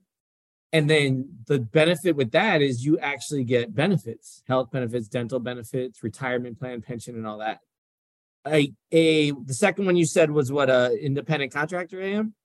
Yeah, independent contractor was the second one. Yeah. All right. So independent contractor, Tony, is someone that the con the label contracts for a time length contract. It could be six months, it could be three years, whatever it is, for a specific service. So like that'd be someone hiring you for a work for hire journalist, or someone mm-hmm. like me for doing copyright coordination, or for someone to coordinate the record pool to get their reviews, like like AM and I do on the panel, and Candy does now too. Those are all independent contractors. So you're neither an employee or independent contractor. When you sign a contract with a label, you are actually a client of theirs. And you have to adhere to everything you agreed to and negotiated in that contract for the time length of that contract. The minute you sign that, you're stuck, stuck to all those clauses that are in that contract. Definitely isn't the same as the other two because the other two come with pay. I mean, you do get paid. You do get paid as an artist. You you sign a contract, you get paid certain amount of percentages but they come with benefits and the artist doesn't really get those benefits. So huge difference. All right, so I will pull from the hat right now. Thank you, Candy, for sending these, emailing these over, by the way. Got you, got you. I will pull. You got We've got Grayson B, an 18 year old from Lantana, Florida. How do you balance the business side of music eh, with the creative side of music? AM, why don't you start that off and I'll chime in once you're done with that. So for for me, uh, and it's and it's awesome because I just got to the point where I'm doing more of the business side. I I was all creative side, so I, I have to just make sure that I feed both of my demons, right? And my demons being the business and the creative side, meaning I need to make sure that I have all of my ducks in order for all of my copyrights. To have all of my all of my ducks in order for all of my publishing, have all of my ducks in order for all of my sound exchanges, and everything that is pertaining to the business side of the music. I myself know that it takes a while for these things to get done I have to make sure and ensure that I am uh, still writing and putting things out for promotional purposes. What you got? I will say now that I've moved to the courthouse, I've been heavily on the business side more than the music side. But I just had a conversation with me and Candy's boy, Raul. When we say a music artist, the typical definition of an artist is 90% business, 10% talent or music talent. 100% he doesn't understand that yet and i want him slowly and he knows that and i want him to slowly understand that there's a definition of a band member or instrumentalist who's a studio rat that does nothing but make music and then a music artist that actually knows the business side 90% of the way at least. So kind of the piggyback of what AM said you definitely got to have the responsibility in your head to separate those but you got to know about you got to actually willingly look out and seek out the education of it the business side the copyrights the performance rights the registrations everything. Where uh, how do i balance them? I've been doing a horrible job balancing them. As you pick, take on more and more artists you also have to do the business side of them so it's almost like you got to grow up my 40 plus year old self has to understand that hey if anyone wins, that's also a win for me. I, you got to set priorities, kind of like when you do school. Maybe that's the nerd side of me and the studio side of me. What's the priority? If I want to only make my music, AM's business side might fuck up. Raul's business side might fuck up. Candy's business side might fuck up. So now I got to take the priority of like, if I don't balance those right, I'm now fucking up three people versus just myself. What helps me a lot is make a calendar, put it on your wall, know when you're doing what. I gotta stay on, make you guys stay on task, even if it requires me to stay off task. Prioritize what's more important. Think about who gets hurt most if you don't do something, mm-hmm. and prioritize those in order and knock them out in order. There's also a thing called the snowball effect that I learned from Dave Ramsey. Try to take the easier ones and knock those out quickly, and then you can work on the harder ones easier, and you have less things on your to-do list that's a big that's a big thing to help me out. So it might help you out too, uh, Grayson. I like that. I'm a, I'm a take So the one that I chose, it's going to be by Andrew C, aka Drew Story from Clermont, Florida. If you make a song using an exclusive beat bought from a producer through a company like BeatStar, are you able to have your own copy, your own song copyrighted? So AM and Candy, Drew Story is a person that's very good friends with my brother-in-law, uh, Alberto He's a rock artist that goes by Drew Story, and he actually lives here in Clermont. That's cool that we picked his shit. He's got a video that's really floating around right now. Good kid. I love him and I like drinking with him. So I would like him to be a future guest on our podcast for sure to bring that rock element to us. But to answer his question, him and I have had this discussion before. Are you able to copyright the song? Well, that's the problem with what did you originally sign? Because the, the agreement you signed with the producer on BeatStars, which are generally templates that are illegal to begin with, whatever you sign to, you have to adhere to. And that predates the copyright. So if you sign for exclusive rights to buy a beat, high price, whatever, and it says you can't copyright the record, you can't copyright the record, even if you own the exclusive rights to the beat. AM, do you have any experience with that at all or no? I have a, a couple of beats right now that I had. Uh, me, you talked about the one song called "Sad Songs" that me and Cynic have. Uh, we have right now, and I did a beat star for the. I, I used BeatStar to get this beat. Really good song, really good song. When I read my contract, I cannot copyright, so I have to figure out a way to lay those vocals over top of something else. That was my first and last time. That was Yeah. my first and last time. Well, and you ha- having me as the broken record in your ear, I hope that's the last time for sure. And for Andrew, Yeah. The answer is whatever the contract says. And again, I think you guys are at a disadvantage being younger in this new in this new generation. Maybe back in our generation, the 90s and 2000s, you actually reached out to producers and met with them in the studio or got shipped a, a beat disc, you know, an actual beat CD. And no one heard that but the people they're trying to sell beats to. BeatStars real I mean, BeatStars in 2022 has about 14 or 15 injunctions that can turn into lawsuits because they're they're illegal templates a contract for production isn't one size fits all. You have different clauses, you have different things you leverage, different things you negotiate, different clauses you have on there. But if it's exclusive by definition, you should be able to have an your own ISRC code, your own content ID, and damn sure your own copyright. If you don't have any of those three, you really don't exclusively have the beat. The other thing you got to think about this, Drew, and I know the next time I drink with you, we'll talk about this. Think about how many people bought an exclusive lease or non-exclusive lease to that beat. That many people, that many dozen people have the record out already that you're going to be penalized and cut different forms of profit that you can get from it. I rather work with a producer off of BeatStars that I'm the only motherfucker that heard their beat because when I copyright it, we'll get all 14 forms of monetization. So that's my best advice for you. To answer your question, are you able to?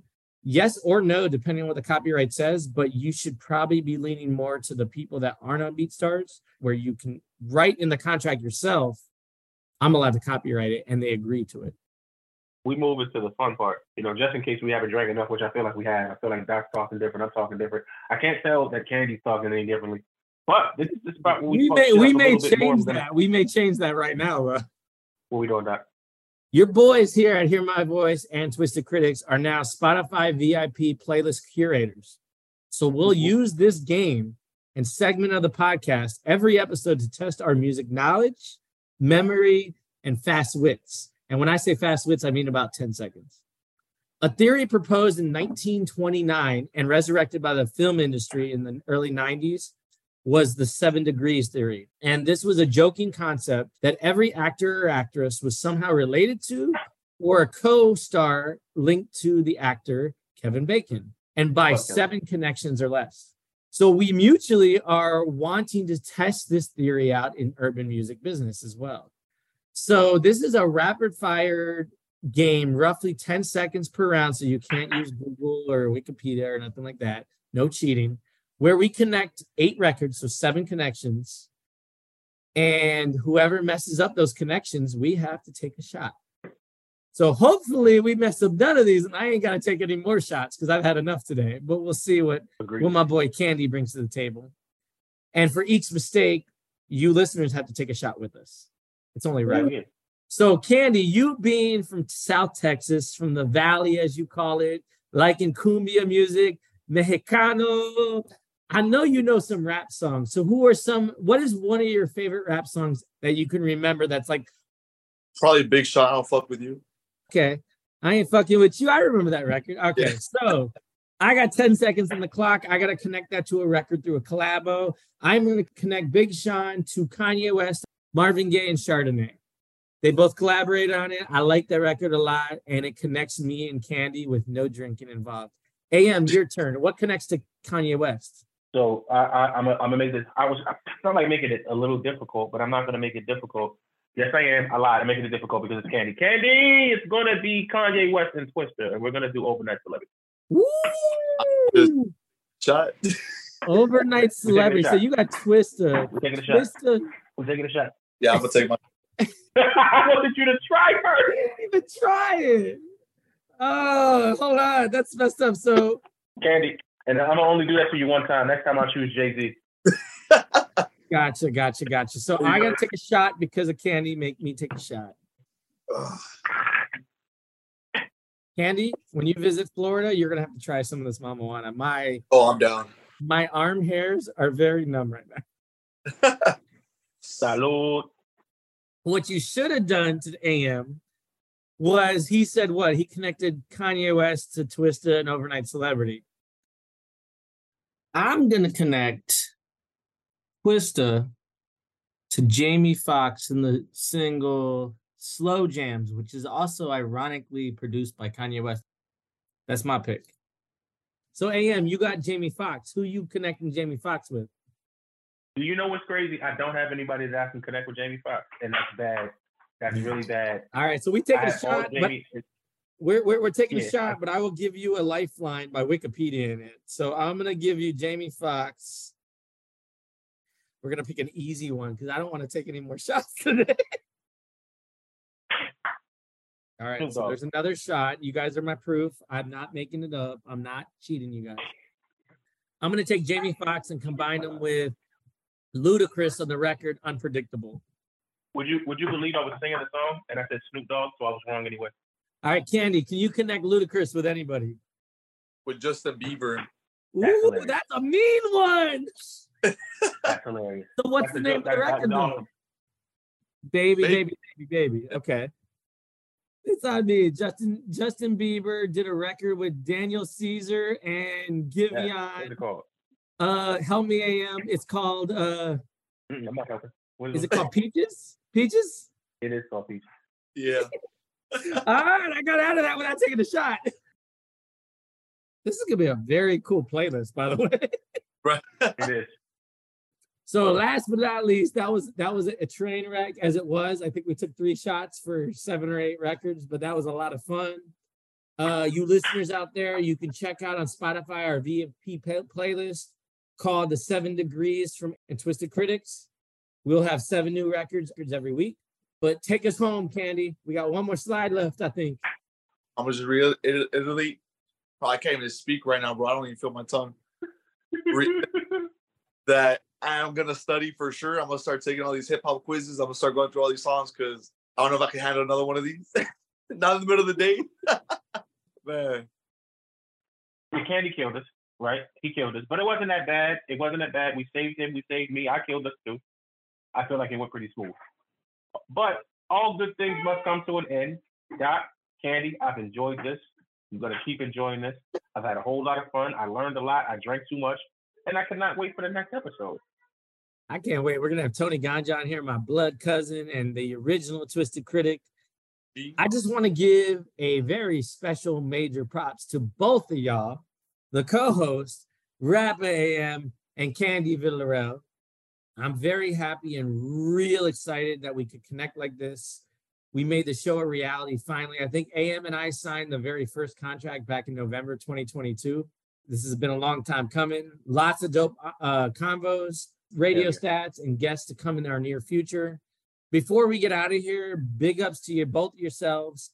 I want both of y'all to plug what you guys are doing next week and what you are planning to do musically. AM, you know. So, Candy, why don't you kick off first? What's what's your next week looking like? Uh, honestly, I'm gonna just kind of help grow the podcast a little bit organically and just kind of talk to people and I'm gonna study a little bit more because and I was feeling yeah, I was feeling it. I, I want to talk to him no more. We went from here to here, by the way. Just letting you know that. But um, yeah, that's that's about it. Just AM, what you got going on next week and what you planning for the near future musically? I'm running. I'm running tomorrow. Running five miles tomorrow. Running five miles uh, the day after that. So I'm trying to run as much as I can, get my health uh, in order. plug myself. I'm always working on music. Always. I have a bunch of EPs that Doc knows that I'm working on. Uh, I've been producing a whole lot, so I'm going to try to write more to my own production. Uh, you can find me everywhere. Uh, just look up Angry Man 410. All of my social media, no matter what it is, even, even my OnlyFans is connected to that. Um, I have uh, a, a website, rapperam, rapperam.com. You'll hear me say that all the time on TikTok. I'm probably going to do a bunch of freestyling on TikTok because I do that every single day. I'm probably going to dance tomorrow at this. I'm, I'm sick. I don't know. If, I don't know if the listeners and Doc and, and Candy could hear, but I've been sick. Watching my nose for the last couple of minutes.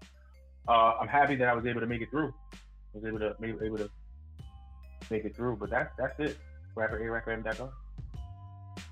And for me, I mean, it's watching Hosian going to work at the courthouse, and we're trying to close on a deal with Mediabase and another special company to do a EP. Um, I'm very excited about that because I think AM and I are going to murder every record that we get sent for that, and we'll be producing some of those ourselves. The project that's on the, our horizon for us is called the Firing Squad Funds EP. And like Candy said, I want to promote the hell out of this podcast and get the most views as we possibly can. And I want to beg you guys to check out the VIP playlist on Spotify because AM, Candy, myself, and everyone else who hear my voice have taken our time to build those playlists for you guys. And the more of you guys that follow and like it, hit that heart button, the more money we actually get to make. So, I mean, I, I drink quite a bit. And another thing to that is I'm going to drink another salute to you guys because this wouldn't be a possibility or a real life thing if you guys didn't join in and do the work with me. So, appreciate you guys. I also want to shout out Spotify. You know, shout out Doc. It's gonna be a good adventure, man. It's gonna be awesome. Peace. Have a wonderful day. Have a wonderful weekend. And see you guys in the radio charts next week. There you go. Peace out.